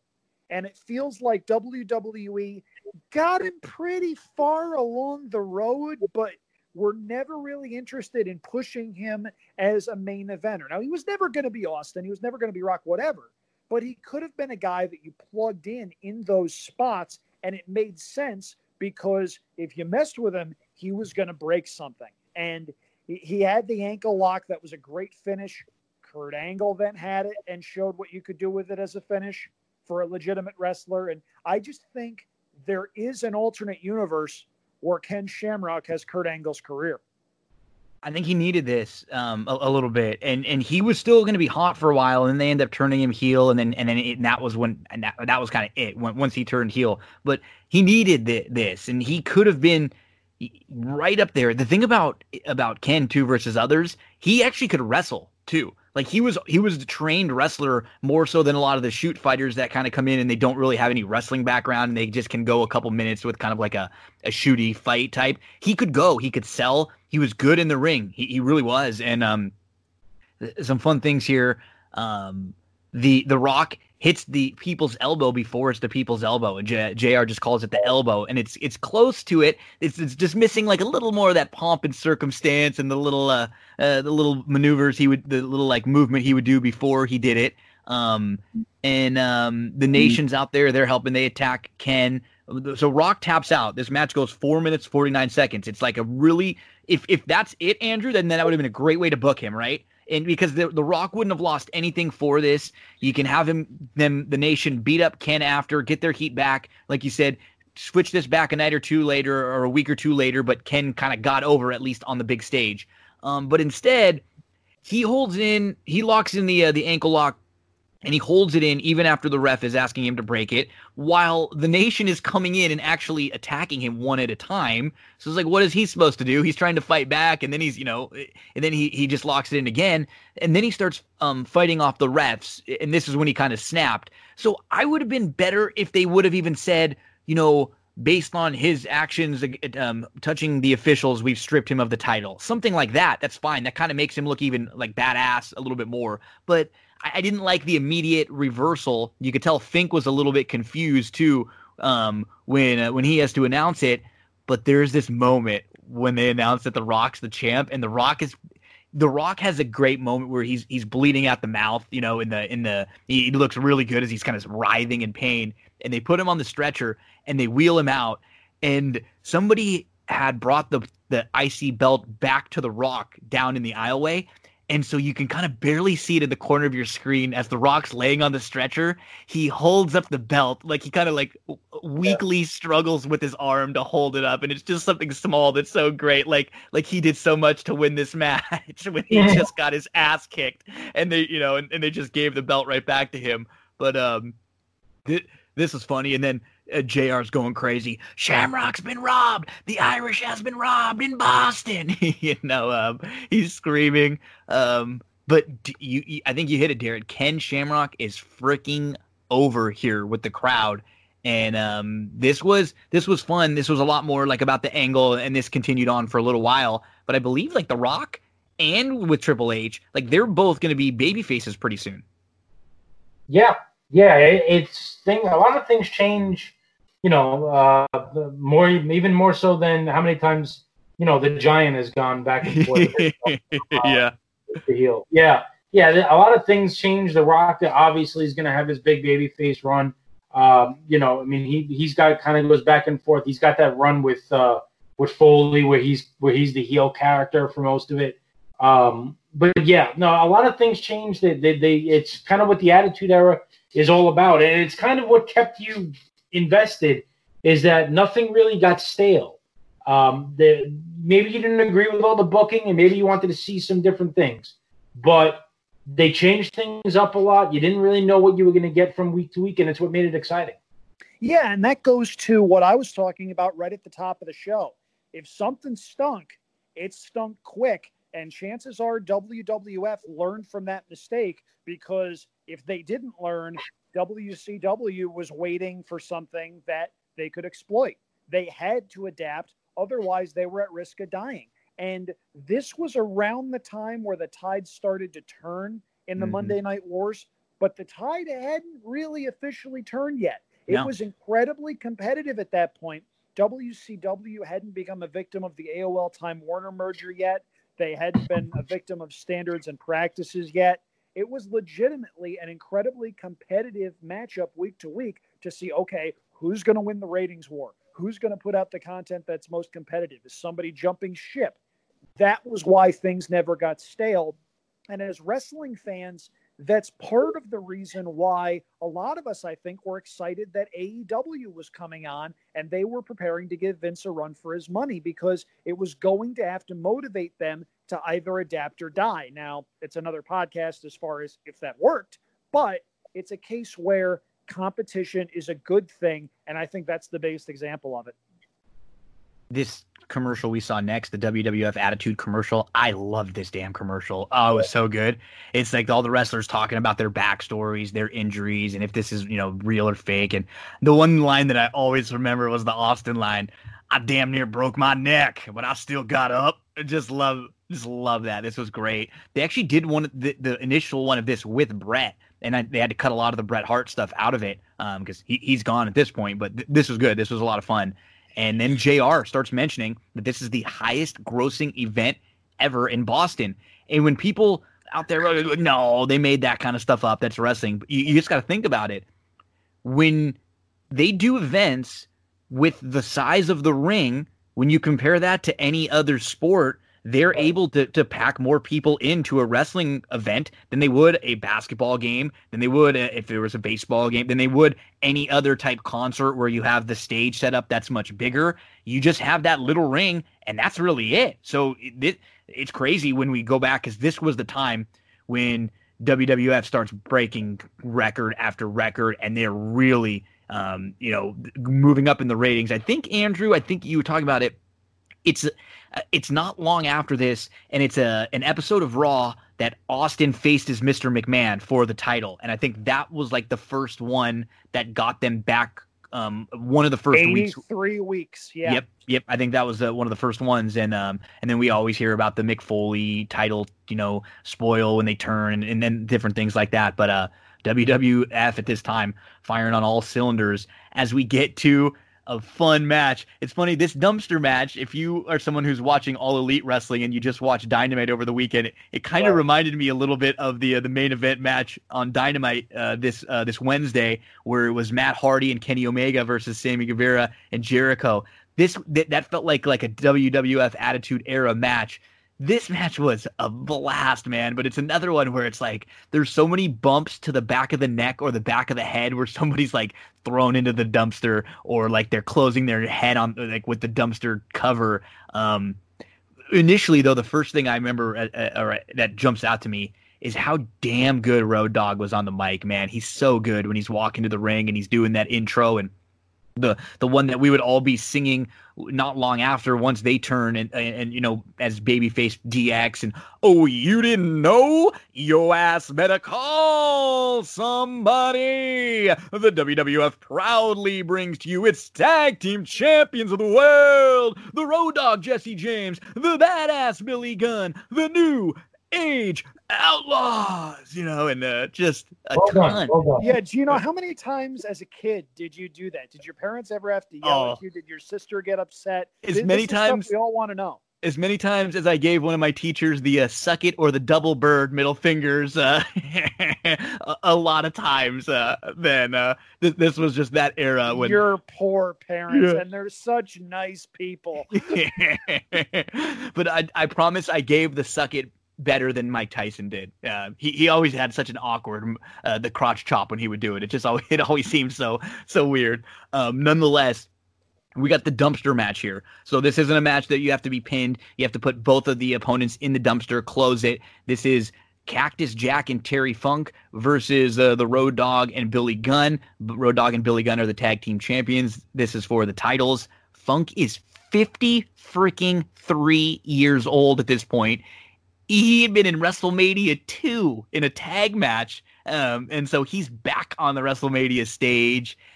Foley and Billy fall off a ladder that they set up into the ring, uh, in, in the ring, into the dumpster, which was a really kind of fun spot. Funk gets power bombed into the dumpster, and they end up going backstage. There's weapons on the along the way, and then all of a sudden, Funk. It, it looked like it was going to be two on one backstage, and it looked like the Outlaws had the advantage. Um, they're working on Cactus Jack. And then all of a sudden, crazy ass Terry Funk just shows up driving a forklift, which just is not good for anyone. And he he picks up the outlaws on the forklift. Then he deposits them into a dumpster backstage. He struggles a little bit to to put the forklift on top of the dumpster, but eventually he does it, and they get the win, quote unquote, because the next night on Raw they'd actually have to to fight for the titles and they would end up losing but for a night it at least looked like they were the champs here. And uh i mean this is just hardcore. This is like a lot of the ecw stuff but this was a lot of fun. Yeah i mean it's you know it's what you expect. It's it's a brawl. It's got some crazy bumps. You know you know as soon as that ladder comes out that somebody's going off the ladder you, know, you know that that's going to be the spot. Um you know one thing uh, and i think it happened to funk when he takes the power bomb into the dumpster. He bruises his kidney in this match. And at the end of the at the end of the match where they're in the back, uh, and they're they're brawling in the back, and Funk ends up, you know, getting them into the dumpster. Right before that, you get a shot of of the small of Terry Funk's back. It is like a giant purple mass oh. on the right side of his back from the middle of his back down to like his pants. And he I don't know if he bruised or lacerated a kidney or something like that, but it was bad. And I mean, you know, and, and he's got to be in agony. and, and he's driving this forklift, and he's got this giant freaking bruise on on you know by his kidney, and it's like, of course, because it's Terry Funk, you know. But yeah, I mean, I, I mean, look, as always, you know, Mick and Terry take some bumps where you're just you know, watching it like, my God, how how did these guys make it through their careers in one piece? You know, well, they probably didn't. They're, they're not in one piece, but in some semblance of pieces put back together. Um, yeah, I mean, it, it's crazy. The head chair shots, um, you know, like I said, the power bomb into the dumpster. I mean, it's just it, it's what you wanted this match to be. It's a lot of fun. It's not much wrestling, but you didn't really want it to be, and, and it did the job. I've got a question for both of you. Is he Chainsaw Charlie or is he Terry Funk? like, it's kind of vital to know what we're going to call this guy because he gets introduced as Chainsaw Charlie. All the graphics say Chainsaw Charlie. He comes out in a Terry Funk shirt. Road Dog calls him Terry Funk. JR actually has to cover saying oh yes, Terry Funk, but as everyone calls him Chainsaw Charlie, nobody calls him Chainsaw Charlie Jr. Come on. now, this match, there's some cringy moments to it, as you mentioned, with the head chair shots and whatnot. This match also suffered a little bit because WWF was still sort of figuring out the hardcore formula. Mm-hmm. They had they had kicked the tires on it, but they were still sort of working out some of the kinks. Now, it's not a bad match by any means. And that bump that you guys mentioned with Billy Gunn and Cactus going into the dumpster off of the ladder, that was tremendous stuff. And you have JR screaming, some idiot on the internet is going to say they know how to fall. That's a great one. Yeah, um, I love that one. They do. And if they didn't know how to fall, they'd be in many more pieces. but that aside, my one gripe to this match, and they knew it as they were booking it, and that's why they had the match the next night. And it's one of the reasons why I don't like matches that have this sort of stipulation attached. Oh, we're fighting in the back. There's a whole bunch of weapons lying around. How convenient. Oh, there's another dumpster. Yeah. How convenient. Yeah. Oh, there's Terry Funk driving a forklift. Huh, that fits. By the way, before I before we move on to the, the next recap package match, whatever, I have to ask both of you this question because given recent events, I feel like it's it's relevant. What's scarier, Terry Funk on a forklift or broken Matt Hardy in a golf cart. Oh god, that was my. I swear, I, I, thought Sammy Guevara's head was gonna fly off. Me head. too. And Guevara oh, took a great bump. And Hardy, what did he say? He said, uh, "Make sure this is documented" or something like that. right before he drove off in the golf cart, and I mean, I think Stephanie was joking with me earlier because poor poor Stephanie gets um you know uh, I usually watch these shows like sometimes two times I'll throw it on the background and once and then I'll kind of do my notes over it again and and she sees him a couple times and she's like how is that guy driving a forklift? It takes like 16 hours of training to learn how to do one of those. I know. You know Stephanie, your logic has no place in professional wrestling. As an aside, she's a saint. so that that chuckled uh I chuckled a little bit on that one, but um yeah, this this was fun um, as we then move into a long, long video package of the build up for The Undertaker versus Kane. And I got to say, when we talk about some of the best storylines in the history of the WWF, the first year, the I guess the six months from from Hell in a Cell of Badd Blood when Kane came and debuted to now when they wrestle, but even more than that because Paul Bearer had turned on the Undertaker before he was already kind of aligning himself with you know Vader and the mankind's of the world, and he was kind of feuding with Taker. So he'd already been kind of teasing that there was somebody coming back, that there was this Kane character for a long time. He had been mentioning Undertaker's brother and all sorts of different things, and he was going to bring him out. So I mean, we get all of this stuff. I mean, we're talking burning caskets, people being burned, all sorts of. I mean, mythical stuff. This goes back to you know King, uh, Undertaker. Apparently, this is going to be funny, Andrew. This might be one of the ones that you're talking about where you like you go through it. Gee, whatever do you mean? But and I'll so I'll let you do that when when we get to you. But the one thing that's that's weird about this, and I guess I'm not sure which way you're going to take it. It doesn't seem that weird when it's with the Undertaker. I guess he's one of the only characters I think that it's ever like the hokiness or the mystical powers stuff doesn't seem it still works. Some of it gets too far and some of it goes, you know, real crazy. But for the most part, this has been the one character and I guess when you say Kane, the two because in my opinion, Kane is the most underrated wrestler in the history of the WWF with what he was i mean think about the time that we're in right now. We're at the time where the undertaker was getting fed like monster after monster year after year right? Like we're talking kamala giant gonzalez king kong bundy the fake undertaker. I mean he had some brutal um, feuds through the years. And and then we get Kane, and he's finally like a, an actual dance partner for The Undertaker. And think about all the different variations of Kane through the years. Think about all the guys that Kane worked with from Taker. I mean, from we're talking Austin back here. He was Isaac Yankem DDS, and he worked with Bret Hart all the way through the years up until the Daniel Bryan, CM Punk. You know, he is was just a hand that was always there for the WWF, and he never really got much of a run. Kind of like the big show. You kind of take them for granted because they're just there and they're always there and you know you can kind of plug them everywhere. But um, I think before we even get into the match, probably at least my one of my favorite, and I know we've hinted at it in in previous years, one of the best celebrities ever to get involved with the WWF in the the WrestleManias was Pete Rose. And Pete Rose comes out here to introduce the Kane Undertaker match. And he just you could tell he is loving this.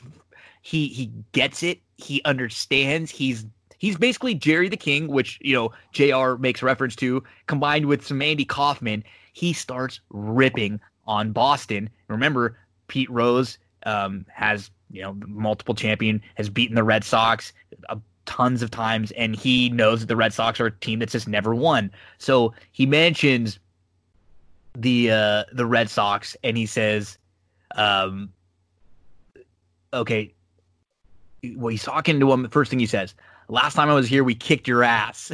you can't win a World Series." My buddy Bucky Dent says hello. You know, I left tickets for Bill Buckner, but he couldn't bend over to pick them up the curse of the Bambino, more like the city of losers. And then boom, here comes Kane, who at this point had been laying waste to everybody, literally lighting people on fire.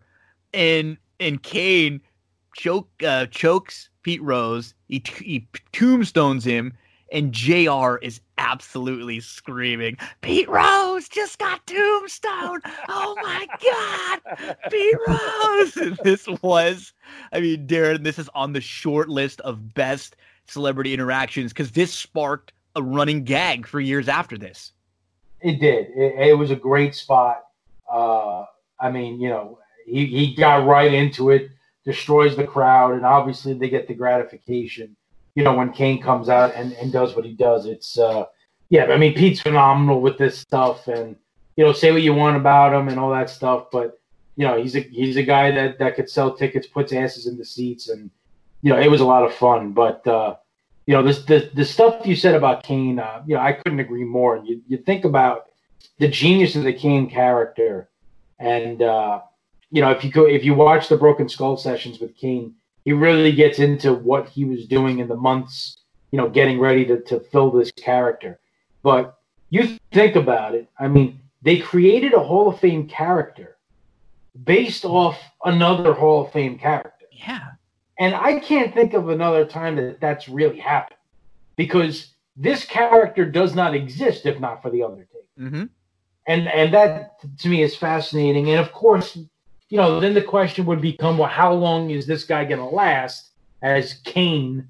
Because how long can you play this angle up? And he would continue to reinvent himself. Now, that being said, this version of Kane is always my favorite version. Yes. It's the best. I love the one sleeve kind of weird looking attire. He he's got this Michael Myers feel to him with the Scary, mask, man. Yeah. the way he like turns his neck and stuff. I mean, it's it's gold.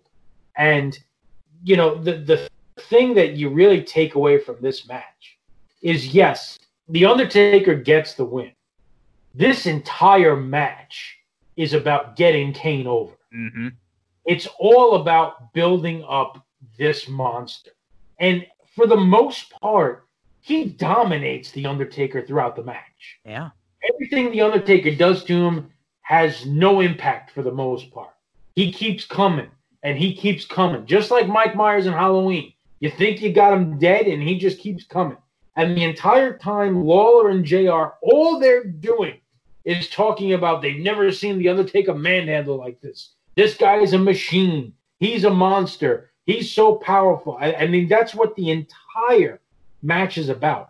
I mean, he he kicks out of two tombstones for Christ's sake. I mean, he he pulled he has the Undertaker pinned in the match early on, and he pulls him up at one point. Yeah. Yeah. He pulls him up, yeah, uh, after a choke slam. Now, there's one thing about this match that bothers me. And by the way, before I get to that, I'll add the if you need to know what this match was about, the Undertaker, and this is unprecedented at the time. The match ends, and yes, Undertaker wins, but it ends with the Undertaker laying flat on his back in the ring Yep. which is not something we saw at this point in his career. Um, here's one thing that bothered me about the match, and it's a little thing, but you know we're all about the little things. This guy's a monster. He just is a guy that's methodical and just you know pummels you and tombstones you, choke slams you, and all this stuff. What in the hell is Kane doing? Applying a reverse chin lock? Yeah. That's I not mean, Kane. that's not that. that he's not a wrestler. He's a monster. He's not here to put you in a in a you know old school wrestling hole. You know a, rev- a reverse chin lock. Like what is that? You know that's the only thing I took away from it. The match is you know again it's not it's not. I'll be honest with you. It's not one of Undertaker's best WrestleMania matches, but it's hard for it to be that because of the way it's booked, where he's just basically Mhm. getting his ass kicked throughout the match. And Kane is still green at this point too. We got. I mean, like he's going 15 minutes, right? Uh, 17 minutes in this match in a main event match where he's going to be on offense most of the time, and so he's he's never been in this kind of a situation either. Yeah, And and by the way, we talked about Meltzer. Hated this match. Gave it one and a half stars. Yeah, I don't I don't see it. I mean, Go figure. Okay. Rational speaking, Andrew coming to communicate a wrestling storyline to the masses. Ladies and gentlemen, here is the story of Kane. You may remember this if you were a fan of Kane and Daniel Bryan going to therapy together. well, I grew up locked in a basement, suffering severe psychological and emotional scarring when my brother set my parents on fire. From there, I shifted around a series of mental institutions until I was grown, at which point I buried my brother alive twice. Since then, I've set a couple people on fire and abducted various coworkers. Oh, and I uh, once electrocuted a man's testicles. Years ago, I had a girlfriend named Katie, but um, let's just say that didn't turn out so well. My real father is a guy named Paul Bearer, who I recently trapped in a meat locker. I've been married, divorced, broke up my ex wife's wedding, and tombstone the priest. And for reasons never quite explained, I have an unhealthy obsession with torturing Pete Rose. Tino, your homework assignment for next week is to play that segment for Stephanie. I want her reaction. We'll stream it live. And it's uh, this is stuff that if you tried to explain it to someone, they would look at you like you have nine heads. now, credit where it is due to someone we have not mentioned yet. Paul Bearer yes. did everything he possibly could to get this ridiculous storyline over. I mean, you look back at what went into this storyline. Undertaker burns his parents alive. Oh, he's got a brother. Oh, but he told his parents he would never fight his brother, except he burned his parents alive. And oh, here's his brother at Hell in a Cell. And here's his brother ripping apart the roster. Here's the Brothers of Destruction briefly coming together until they get torn apart by Paul Bearer, who turns out to be Kane's real father. None of this made sense. None of it. And rationalizing that it made any sort of sense is a just a tremendous point of in their favor to the guys that are involved in this storyline and the guys that are producing it. We remember the segment on Monday Night Raw where the lightning bolt strikes the coffin and Undertaker sits up and he says, I will walk through the fires of hell to face you, Kane. You remember that stuff. And it's just baffling looking back on that in hindsight. And it really makes you sit back and realize that these guys are really freaking good at what they do. Now, this match was no great shakes. It was slow. You had two big guys lumbering around, but from a storytelling perspective, it worked. If you were watching this match in a vacuum and you didn't necessarily know the storyline machinations that went on, you're not going to like the match. But from the sake of get Kane over, Taker goes over, though, for what it was, it worked. Now, Kane, being who he is, there's a reason that he is one of the few guys in the history of WWF and WWE who no one has a bad word to That's, say that's a great point. No, you're you right. look at CM Punk in that interview he did with Colt Cabana, where he badmouthed everybody. He made it a point to say, no, working with Kane was a night off. That is how you know how respected a guy is behind the scenes. And now Kane is into politics. More power to him for that. Sincerely hope he's happy. Not as many bumps in politics as there are, you know, touring as the big red machine. But one final note before we move on, because I've spent so much time talking about Kane in an unrealistic way. Any list of WrestleMania guest appearances has the same one and two, just maybe flip flopped in order.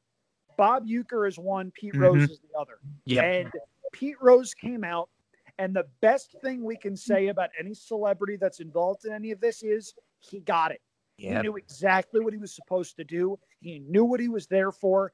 And when Kane tombstones Pete Rose, Kane becomes a hero in Boston, not unlike Bobby Orr and Larry Bird. It was so good, and the crowd went bonkers. And they wound up having to do some work at the beginning of the match to make Kane the hated heel character. I was going to say it was a babyface revenge on his spot for sure. The crowd loved it because it was a babyface kind of a spot. So that's the only thing that was weird about the spot. But it was just Kane was just crushing everyone, you know, at, Yeah. at the at this time. And um, I would I loved when Kane would come out at this point, and when his music would come out, and then the the fire would hit, and JR would freak out a lot of the times. He'd go, "I hate that," you know, just uh, when the when the fire would uh, would come up, and um, a couple other things uh, to mention before we get to the main event. The Taker entrance was awesome, Yep. awesome. It, it actually took four minutes. An entrant, his entrance took four minutes with all the druids, the torches. This is his seventh WrestleMania appearance. We start like in most of these big man matches with the stare down, lots of strikes early. Um, yeah, Kane would get would get better and would work better as he got. He's he's still a little green here in spots you could see, but he's just abusing the Taker throughout the match the, with the ring steps, and then there's that unbelievable spot where Taker's kind of making a comeback. Kane's outside the ring in front of the Spanish announce table, and the Taker comes flying over the top rope. Kane jumps out of the way, and he nails the side of that Spanish announce table hard, and then that thing just shatters. I mean, that looked like a nasty bump right on like his like kind of like his hip flexor, like lower back area, and um, we get the tombstone. Um, let's see. Taker barely kicks out. He's able to turn things around. He ends up tombstoning Kane. Kane kicks out, and JR is going ballistic because nobody's ever kicked out of that. And- I, I'm trying to think at this point, had we seen anybody kick out of the tombstone? Did Bret do it ever, or did did I'm trying to think? Was Diesel or Bret like they would have been the only ones that might have had an opportunity? Did I think- Michaels ever do it? That would be the only one that I'm Yeah, thinking. I mean, maybe at Badd Blood, like I think it was one of those. I know they had that weird '96 Rumble match with Bret where he he kind of went toe and toe with Taker for a bit, and then they had the '97. But I mean, I don't know. He, he, we, we hear that a lot, and JR might have actually been right at this point. There may not have been anybody that had kick out of the tombstone at this point. It was one of the most protected moves for sure, because Taker was always one of the more protected. Uh, period. So then um, King uh, J- uh, Jerry the King says that uh, Taker's trying to kill Kane as he hits a second tombstone, and then we get the Paul Bear outside the ring. Damn you, dead man! Damn you to hell! Which is just awesome. Um, Kane kicks out. Taker hits a clothesline from the top of the rope. From the top rope, he goes about halfway across the ring, jumping. I mean, unbelievable athleticism from the dead man here. Hits the third tombstone. He gets the pin, but Kane kicks out like right after the pin. He almost like no sells it. And you mentioned Darin he, right after the match, Kane is almost like in better shape than the Undertaker, who's laying out on the on the on the mat, can barely get up. Paul Bear comes in. He hits some of the weakest kicks ever to Undertaker, like barely taps him. He tosses a chair to Kane.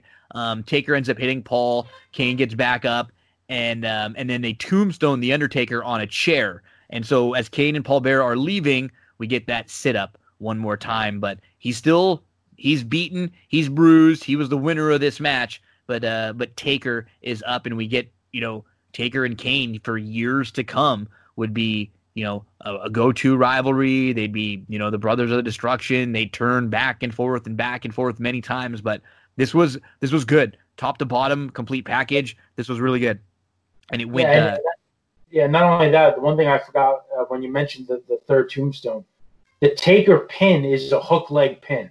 It's a great point. He never does. Yeah, something we never see. So it was it was another thing where it was in order to keep this guy down, I can't just fold the hands and do my typical, you know, rest in peace pin. It was a hook leg pin, and he still kicked out a split half of a second or a millisecond after the three. That's all part, and, and it's good. It's good writing. It's all part of build the monster, even though he doesn't win the match. Yeah, and one of the things that I forgot about right before the match, they do the stare down, and JR, in my opinion, has the line of the show. He says, You can't say he's a little brother, he's right. a younger brother. Because yeah. people forget how big The Undertaker was for as good as he could move. But The Undertaker was listed at six foot 10 and 328 pounds for a really long time. And Kane had him in height. That's yep. not something that he'd ever had to deal with before. It was something completely different. And as we've mentioned, you know, in a vacuum, the match isn't all that special. From a storytelling perspective, it worked. And again, just another. So we've gone through the entire show. There hasn't been anything bad, and, and that's what now we're getting. Now we're getting ready for the main event, the the match that the crowd is hot for. As you know, the run of it, and when we talk Mount Rushmores and, and and the best wrestlers of all time, it's always going to be a little bit difficult because, like, you know, what are we talking? Are we talking who was the most over for a short period of time? Are we talking longevity? Are we talking, you know, in the ring, on the mic? So many different things. But when you put them all together, I don't think anybody ever at their peak. I'm talking Hogan, Flair, Goldberg, Rock you name it. I don't think anybody was ever as hot as Stone Cold Steve Austin was when he was at his peak, which is right about now. And it was basically from really from the time that he that he quote unquote broke his neck in, in SummerSlam '97 till what about 2000.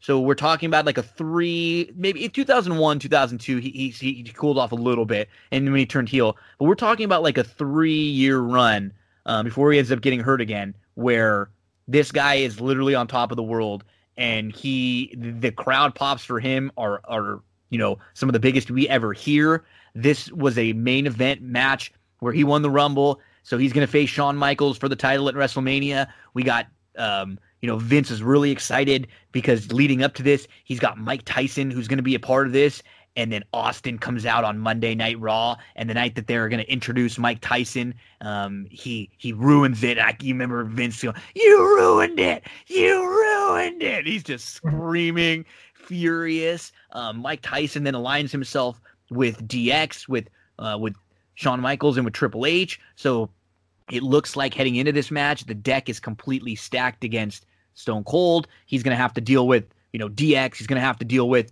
um, Mike Tyson. You know, Vince doesn't want him to win. Who the hell knows what's going to happen in here? I mean, this this was all the makings for just a great, great uh, WrestleMania main event. And Darin, we know Shawn was hurt, so we don't get the five star classic that Shawn probably could have could have got. But when you hear people talk about this main this match in particular, it's I mean, it's a lot better than the, than the common like theme out there is. This is a good, this is a fine match. This is definitely four star plus in my opinion. It's and with all the bells and whistles going around, with how hot the crowd is, the the addition of Tyson in there, Austin winning his first belt, and this and like what this did moving forward, and then knowing how hurt Shawn was. I mean, this was a damn good match when you take all that stuff into account. Oh yeah, I totally agree. I mean, Shawn, you know, the injury that he that he suffered at the Royal Rumble when he hit his back on that casket. I think it's two. I think it's two herniated disc and one and one disc that's like completely mm-hmm. crushed. Um, so he's in really bad shape, and the bumps that he takes in this match, you know, despite that, uh, you know, it's it's really incredible, and you could see him at times grimacing. You know, he's he's in pain. Uh, the one thing I will tell you, despite the injuries, I don't think I ever remember Shawn Michaels being as cut up and ripped up. I was just going to say that this is the best Shawn Michaels I've ever seen. Oh. I actually that's one of my notes too. He was yeah. cut. He was not like the bigger Shawn Michaels we saw earlier in his career, and then later when he came back, he was in good shape. But he was physically, his body was jacked up. I mean, it, and then not big jacked up, but toned. Like he looked good. Oh yeah, yeah. He's yeah, I mean, there's I've never seen him. I, I, I kind of forgot about it, but you don't see Shawn Michaels in this kind of shape really before this, and you don't really see it after. So, despite the fact that you know he he's suffering the injuries that he did, he certainly got himself in shape. There's there's no two ways about it. Unfortunately, we get the terrible intro again from the DX band uh, that we could do without. but uh, I mean, that being said, you know, you get Triple H kicked out of ringside, so you know things are already going to probably go bad. Um, you know, the match starts off as a bit of a brawl, turns into a wrestling match. Shawn's bumping like crazy. Um, you know, about 12, 30, 12 minutes or so into this match, he you could tell he starts to slow down. He's he's in a lot of pain. You know, things are things are really getting to him. Uh, the one thing on Austin, man, how, the pop when that glass shatters is just unbelievable, unbelievable the sound that you get. There's nothing in WWE that I don't think has ever touched that. And I, you could talk about Hogan or whoever you want, but the the instant pop off that glass shatter is is just deafening. Um, you know, and, and you got to remember with Shawn, this is the last time that we see him in the ring for like four years. Yeah, 2002. Yeah, right? yeah. So you know, and it's you know, it, it's it's kind of sad watching this match knowing that that's the road that, that lies ahead. But, you know, like we talked about, there's a lot going on with Shawn here. He's in, he's into a lot of things he shouldn't be into. Uh, he's uh, gone down some bad roads. He's not getting along with anybody in the locker room, with the exception of the, of the Kliq. Uh, and uh, he talks about the fact that you know he met a woman, probably saved his life, and you know he was uh, basically not a good person at this point of his life. Uh, and I alluded to something in the in the post match press conference earlier. Um, Austin is speaking, the the media is there, and Shawn is kind of barges into the press conference, not to talk or anything, but kind of just makes his way through the crowd and like slams open the door so that like everything in the press conference kind of stops and turns the attention onto himself one last time. That wasn't like part of the show. That wasn't part of the script. Vince was pissed about it. It was Shawn grabbing at this time. At, at, this, that's who he was at this time. Yeah, he was. That's who he was, and uh, you know, it, it's just it, it's it's knowing that, looking back on it, you see a lot of it, and you know, with the character and the arrogance and the way that he acted, you know, you, you know it's an act, but with Shawn, I mean, that's kind of who he was at the time. Um, I think it's a good match. I, I would give it a four star match. The Tyson stuff is great. You know, when when he after the match when he when he knocks Michaels out, you know, Tyson, Tyson, Tyson. You know what I mean? Tyson. Austin, Michaels, Tyson. it's, just, it's just great stuff, and uh, you know, you send the crowd home happy, and you put a bow on, on what I think is probably in, in the top third of, of, of all the WrestleManias that, that have gone down to date. mm-hmm. The key words here are knowing how hurt HBK was. Because if you watch even the very first segment where he's coming out of the dressing room, out of the back, you can see him walking and it hurts. Ginger. It hurt Yep. me to watch him. And you could tell he's biting his tongue. He knows this is going to hurt and this is going to hurt really badly. Now, to Shawn's everlasting credit, this isn't a case where, okay, we know he's working. We know he's not going to be able to do some of the things that he usually does. He takes all of the bumps, Yep. every single one of them. He's going over the top rope. He's going out to the floor. He's going into tables. He does the elbow off the top and he hesitates for just a couple of seconds.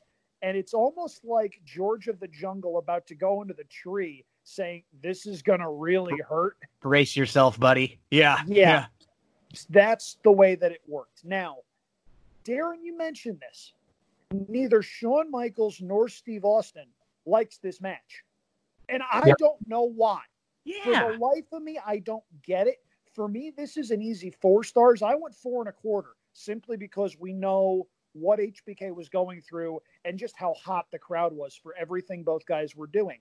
To an extent, I understand that the styles both guys worked weren't a perfect complement for one another. And I also understand that they both had better matches with other guys. See also Bret for both Yeah. guys. Mhm. But for what this was and what it was supposed to be, this is an A plus. Austin goes over clean as a sheet. You get Mike Tyson being involved. You get mainstream publicity. Tyson knocks out Shawn Michaels and sends him to the sidelines for four years. For me personally, th- this hit all of the right notes.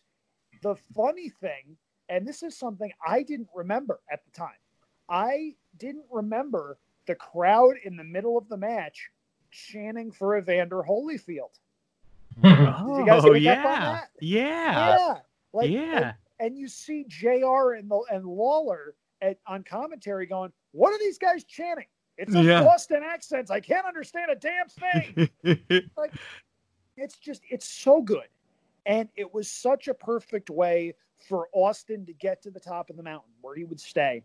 It was a perfect way for Shawn to exit stage left, and thankfully he got his act together. Thankfully, we got a second run because the what ifs from if Shawn hadn't gotten hurt at the Royal Rumble, chances are he would not still be with us today because he doesn't go to the sidelines, he doesn't meet his future wife, and eh, who's to say what happens to him? He's It's- probably on pills somewhere. He got from an injury, like another injury that he comes back to, and he gets hooked, and he never changes his mentality. You're right; it's like a blessing in disguise, and this is something that definitely um, changed his life. So, uh, Gino, I've got the comparison. Dynamite Kid. yeah, no, you're right. You're you're. That's a great. I mean, that's a that's a great point. And I think when Vince, in his head, when he thought about WrestleMania, and when he thought about WrestleMania 1 and what it was, and it was going to be this big show of entertainment and and um, s- you know pomp and circumstance and bringing sports entertainment with these mainstream celebrities and this like this main event was what he had in his head you know like years earlier. You got the tyson interaction. You got like the, a hot baby face who's coming up. You have like a mainstay for your company who's going to put him over and, and end up getting him over here.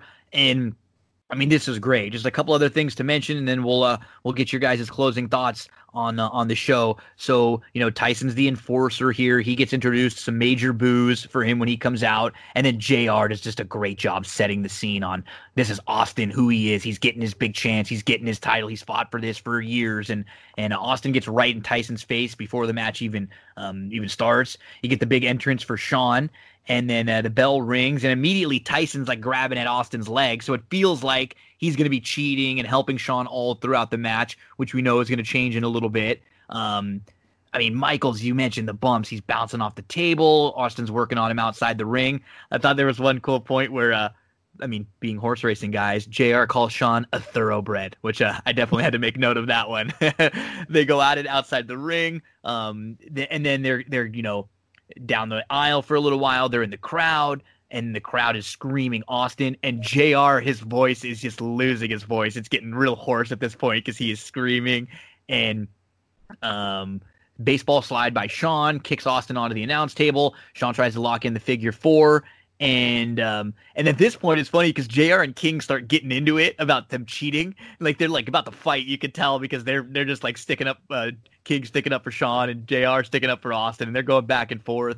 Um, and then uh, I mean, this feels like a huge match. Every time JR opens his mouth, it just feels like the biggest match ever. We get the ref bump, both men are down. And then I, I did like the finish spot too. Shawn gets a, a, a, kip up here and he hits his flying elbow. That's the one you mentioned, Andrew. We kind of had to stop and cringe before he, he went. And then he goes for the sweet chin music.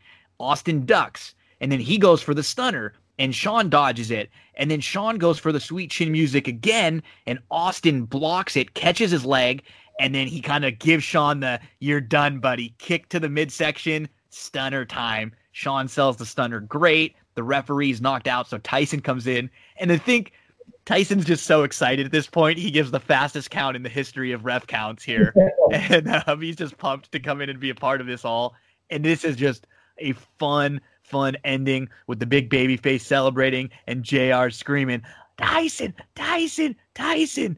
And one of the final, um, you know, shots of Shawn Michaels for a long time, he's in the ring with that uh, Austin 316 shirt draped on over him. So um, I think it depends on how you want to rate a show. So, like, if we talked WrestleMania 10, we got two awesome matches there, five stars, but the rest is filler. Do you, if you're the type of person who wants you know, the best of the best on one of your shows, you probably like that better. But if you're the type of person who wants an entire show with nothing that you really have to fast forward through, this is the one for you because this this was just solid. There's like no down points at all, and I, you both hit on great points. It's like everything feels pretty important in this show. I forgot how good it was. I absolutely loved it. This was one of my more favorite, like surprising ones to rewatch because I remembered uh, a lot of stuff wasn't bad, but uh, uh, like everything was just a little bit better than I remember it being. I really like this a lot. Darin, what are some of your closing thoughts on this show? Yeah, real solid show. It's an easy watch. It's a fun one. You know, I mean, look, we all have a lot of time on our hands now, unfortunately. So if you have a couple hours, it's one of the ones I would definitely watch because it is enjoyable from start to finish. Uh, there is one note that I went over. I, we were talking about Shawn's back. In the two hour and 26 mark uh, of the, of the pay per view, if you're on the network, there's a spot where Shawn uh, hits Austin over the head with the with the uh, the ring bell, and Shawn kind of gingerly walks out of the shot, and it focuses on Austin, and then it goes back to Shawn, and Tyson walks over and gives Shawn a very gentle pat on the the base of his back, and Shawn screams in pain and grabs his back from that little tap. Because he just like wasn't expecting it. You know, he wasn't like braced for it. Yeah. For it. He wasn't expecting it. And I mean, he he bends over like the uh, the announcer table, and um, go back and watch it. He screams, uh, and, and it just goes to show you the the incredible pain that he was in. But yeah, it's a fun show. It's a transition show going from the end of the quote new generation to the attitude era. You're in that time of the Monday Night Wars where things are starting to swing back in WWE's favor a little bit. And you have the groundwork here heading towards Austin McMahon, uh, The Rock becoming The Rock, Undertaker and Kane. There's a lot of cool things that really, you know, get them get underway with this show. And uh, and on top of all those storylines, it's it's just a damn good WrestleMania that's really enjoyable. Y'all are welcome. I'm just saying, nice. taking a this victory you. lap here. Yeah, this one this- was my idea. It was one of my favorite shows to rewatch. I remember I got into this actually because for a very limited time I did some tape trading in the late 90s, early 2000s as a kid, and I got this in the mail. And obviously, I knew what had happened, but I didn't see the matches until a couple of months later. And I remember I about wore the VHS tape out with how good it was. It was just, it had something for everybody. Yes. It had something for people of a lot of different ages, a lot of different things that people liked. If you wanted to see two of the biggest stars at some of their respective peaks, you've got Austin and Michaels. If you wanted to see hardcore wrestling, you have Mick Foley and Terry Funk on the New Age Outlaws. If you wanted to see really good looking women, Darin, who was that woman at the top of the show? You get Sunny. the sex appeal, yeah, you get Sable Yeah. and the sex appeal too. It is, and Absolutely. It was, it, it was just all in all, from start to finish, it was a ton of fun. It's not a long watch. Really, once from bell to bell, it's two and a half hours. There's Yep. some filler at the beginning, there's some filler at the end, there's some stuff that you look back and scratch your head at, but there's a lot of good here. And it might well be one of the most consistent WrestleManias from start to finish in the history of the show. This was a really good one. Good job, uh, Andrew, uh, picking this Thank one. Uh, This was a lot of fun watching this one again with you boys. So, um, give us your plugs, and then before you do, Darin, let us know what are we going to be doing for our homework for uh, for next week's rewatch uh, as we say goodbye. Yeah, I, I thought about it throughout the show, and there's there's a show uh, that I really enjoy from a wrestling standpoint, an entertainment standpoint, and and the storylines that are going on. For the first time, we are going to diverge from WrestleMania. Uh, Nice. I'm going to pick SummerSlam 1991. Nice. It's a good one. It's a good a- one. It's a damn good show. Uh, a classic match between Bret Hart and Mr. Perfect for the IC title. Uh, one of, if not the last appearance of Andre the Giant in WWF. Um, Big Boss Man and the Mountie in a really fun jailhouse match with segments to follow. And then, of course, the match made in heaven, the match made in hell, and all of the stuff going on behind the scenes Good with the selection. Warrior, with Macho Man, Randy Savage. A lot of fun stuff going on. So uh, SummerSlam 91 will be my selection. Uh, you could check me out on Twitter at the track seven. It's a lousy weekend weather-wise in New York City. So uh, I don't know about Mother's Day, but on Saturday I'll be hopefully giving out a few winners if I can in the horse racing world. And for me, Twitter is at Andrew Champagne, andrewchampagne.com, and the Champagne and JD podcast, which I am filming right after this with Joe Nevels. And uh, I'm pretty excited about that. Before we cut out, though, I just want to thank you guys. Um, as a couple of people know, as the news has been going around, it's been a rough week for me. My grandmother passed away due to the coronavirus earlier this week. It's been rough. And as we've mentioned, these Thursdays provide an escape from some of the realities that we have to deal with. This is a highlight of my week, and it's something that hopefully brings a smile to the face of everybody. It certainly did to me, and it was really nice hearing that both of you enjoyed the show as much as I did. So, thank you to you both. This has been a lot of fun. It's always a lot of fun, but this week it was something that that I certainly needed. So, thank you both very much.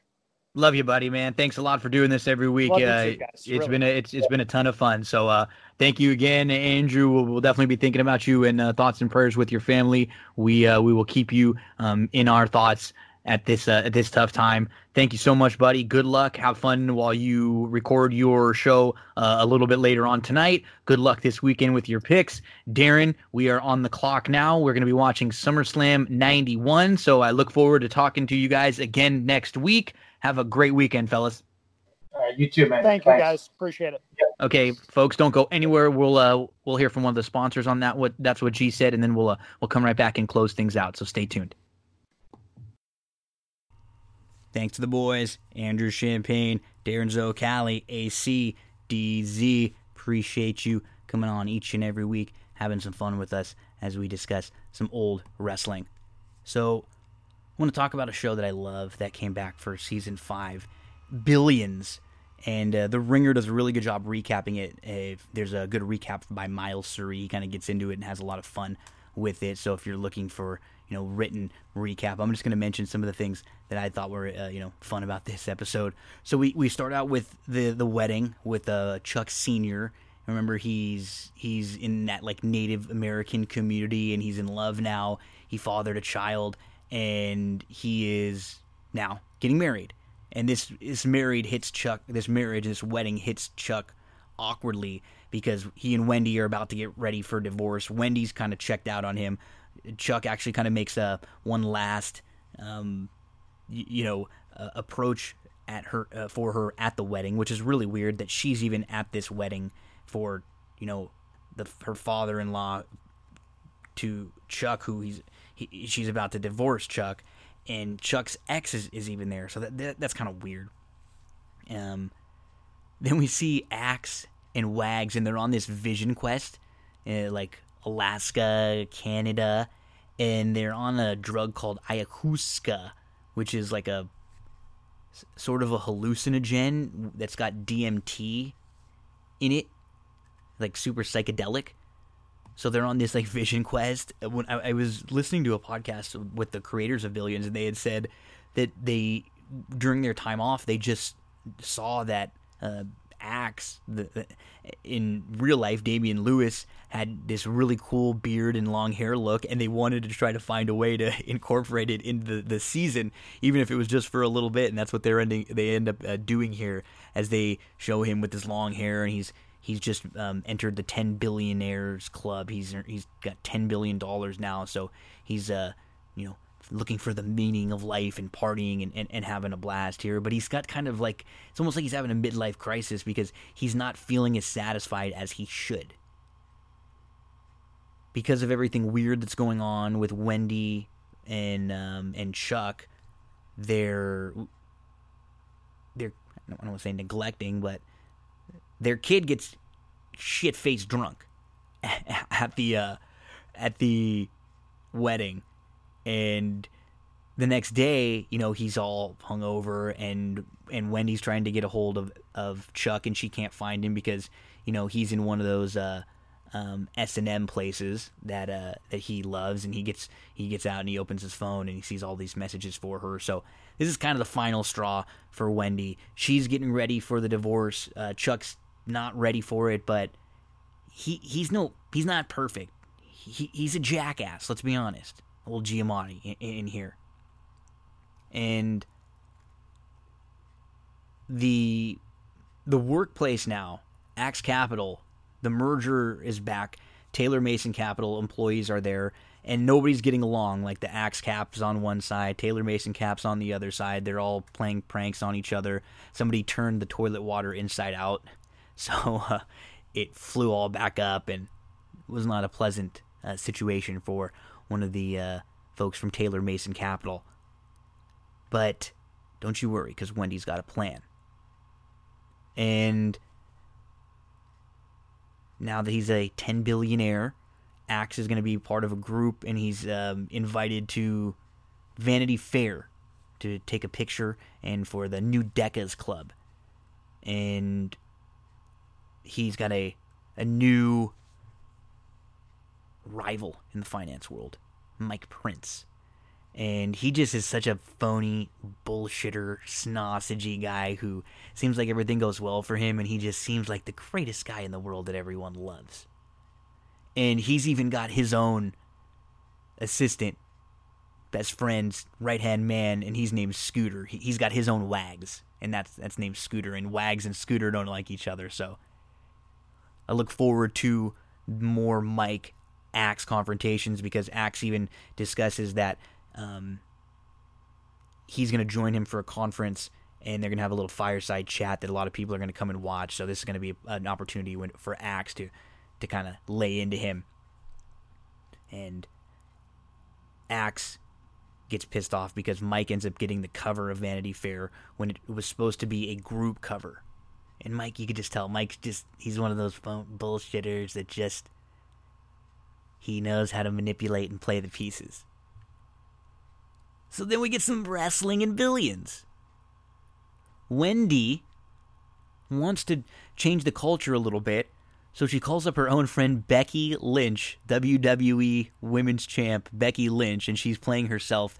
And Becky comes in, and Wendy and Becky, you know, pretend to have a fight that Wendy looks like it, Wendy wins, and they all kind of stop and, and see that it's Becky Lynch, and they laugh, and then Becky gives them a talk and says, "Hey, listen, when you're working in an office, it's like when you're wrestling. You need to put up with some crap sometimes. And sometimes you got to lay down for someone else. You're not always going to be winning. Sometimes you got to put someone over. And it weirdly made sense in here. And Dan Soder, who plays Mafee and is a huge WWE fan, he was so pumped. You could just see it in his face. He he couldn't pretend had, had pretended to be more excited for this. So now, what's great about this is Chuck and Axe were pretending to be friends. Now Chuck is still trying to get at Axe. Axe found out about this.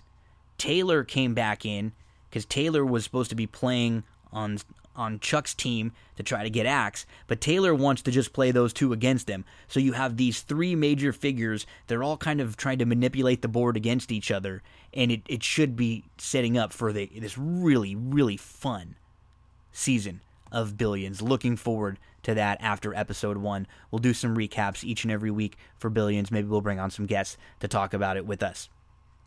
Speaking of guests, thank you to everyone who joined us this week Chad Cooper, Andrew Champagne, Darin Zoccali. Make sure, if you can, to head on over to uh, iTunes, SoundCloud, YouTube, um, Google Podcast, TuneIn, anywhere you get your podcast. Subscribe, rate, and review for us.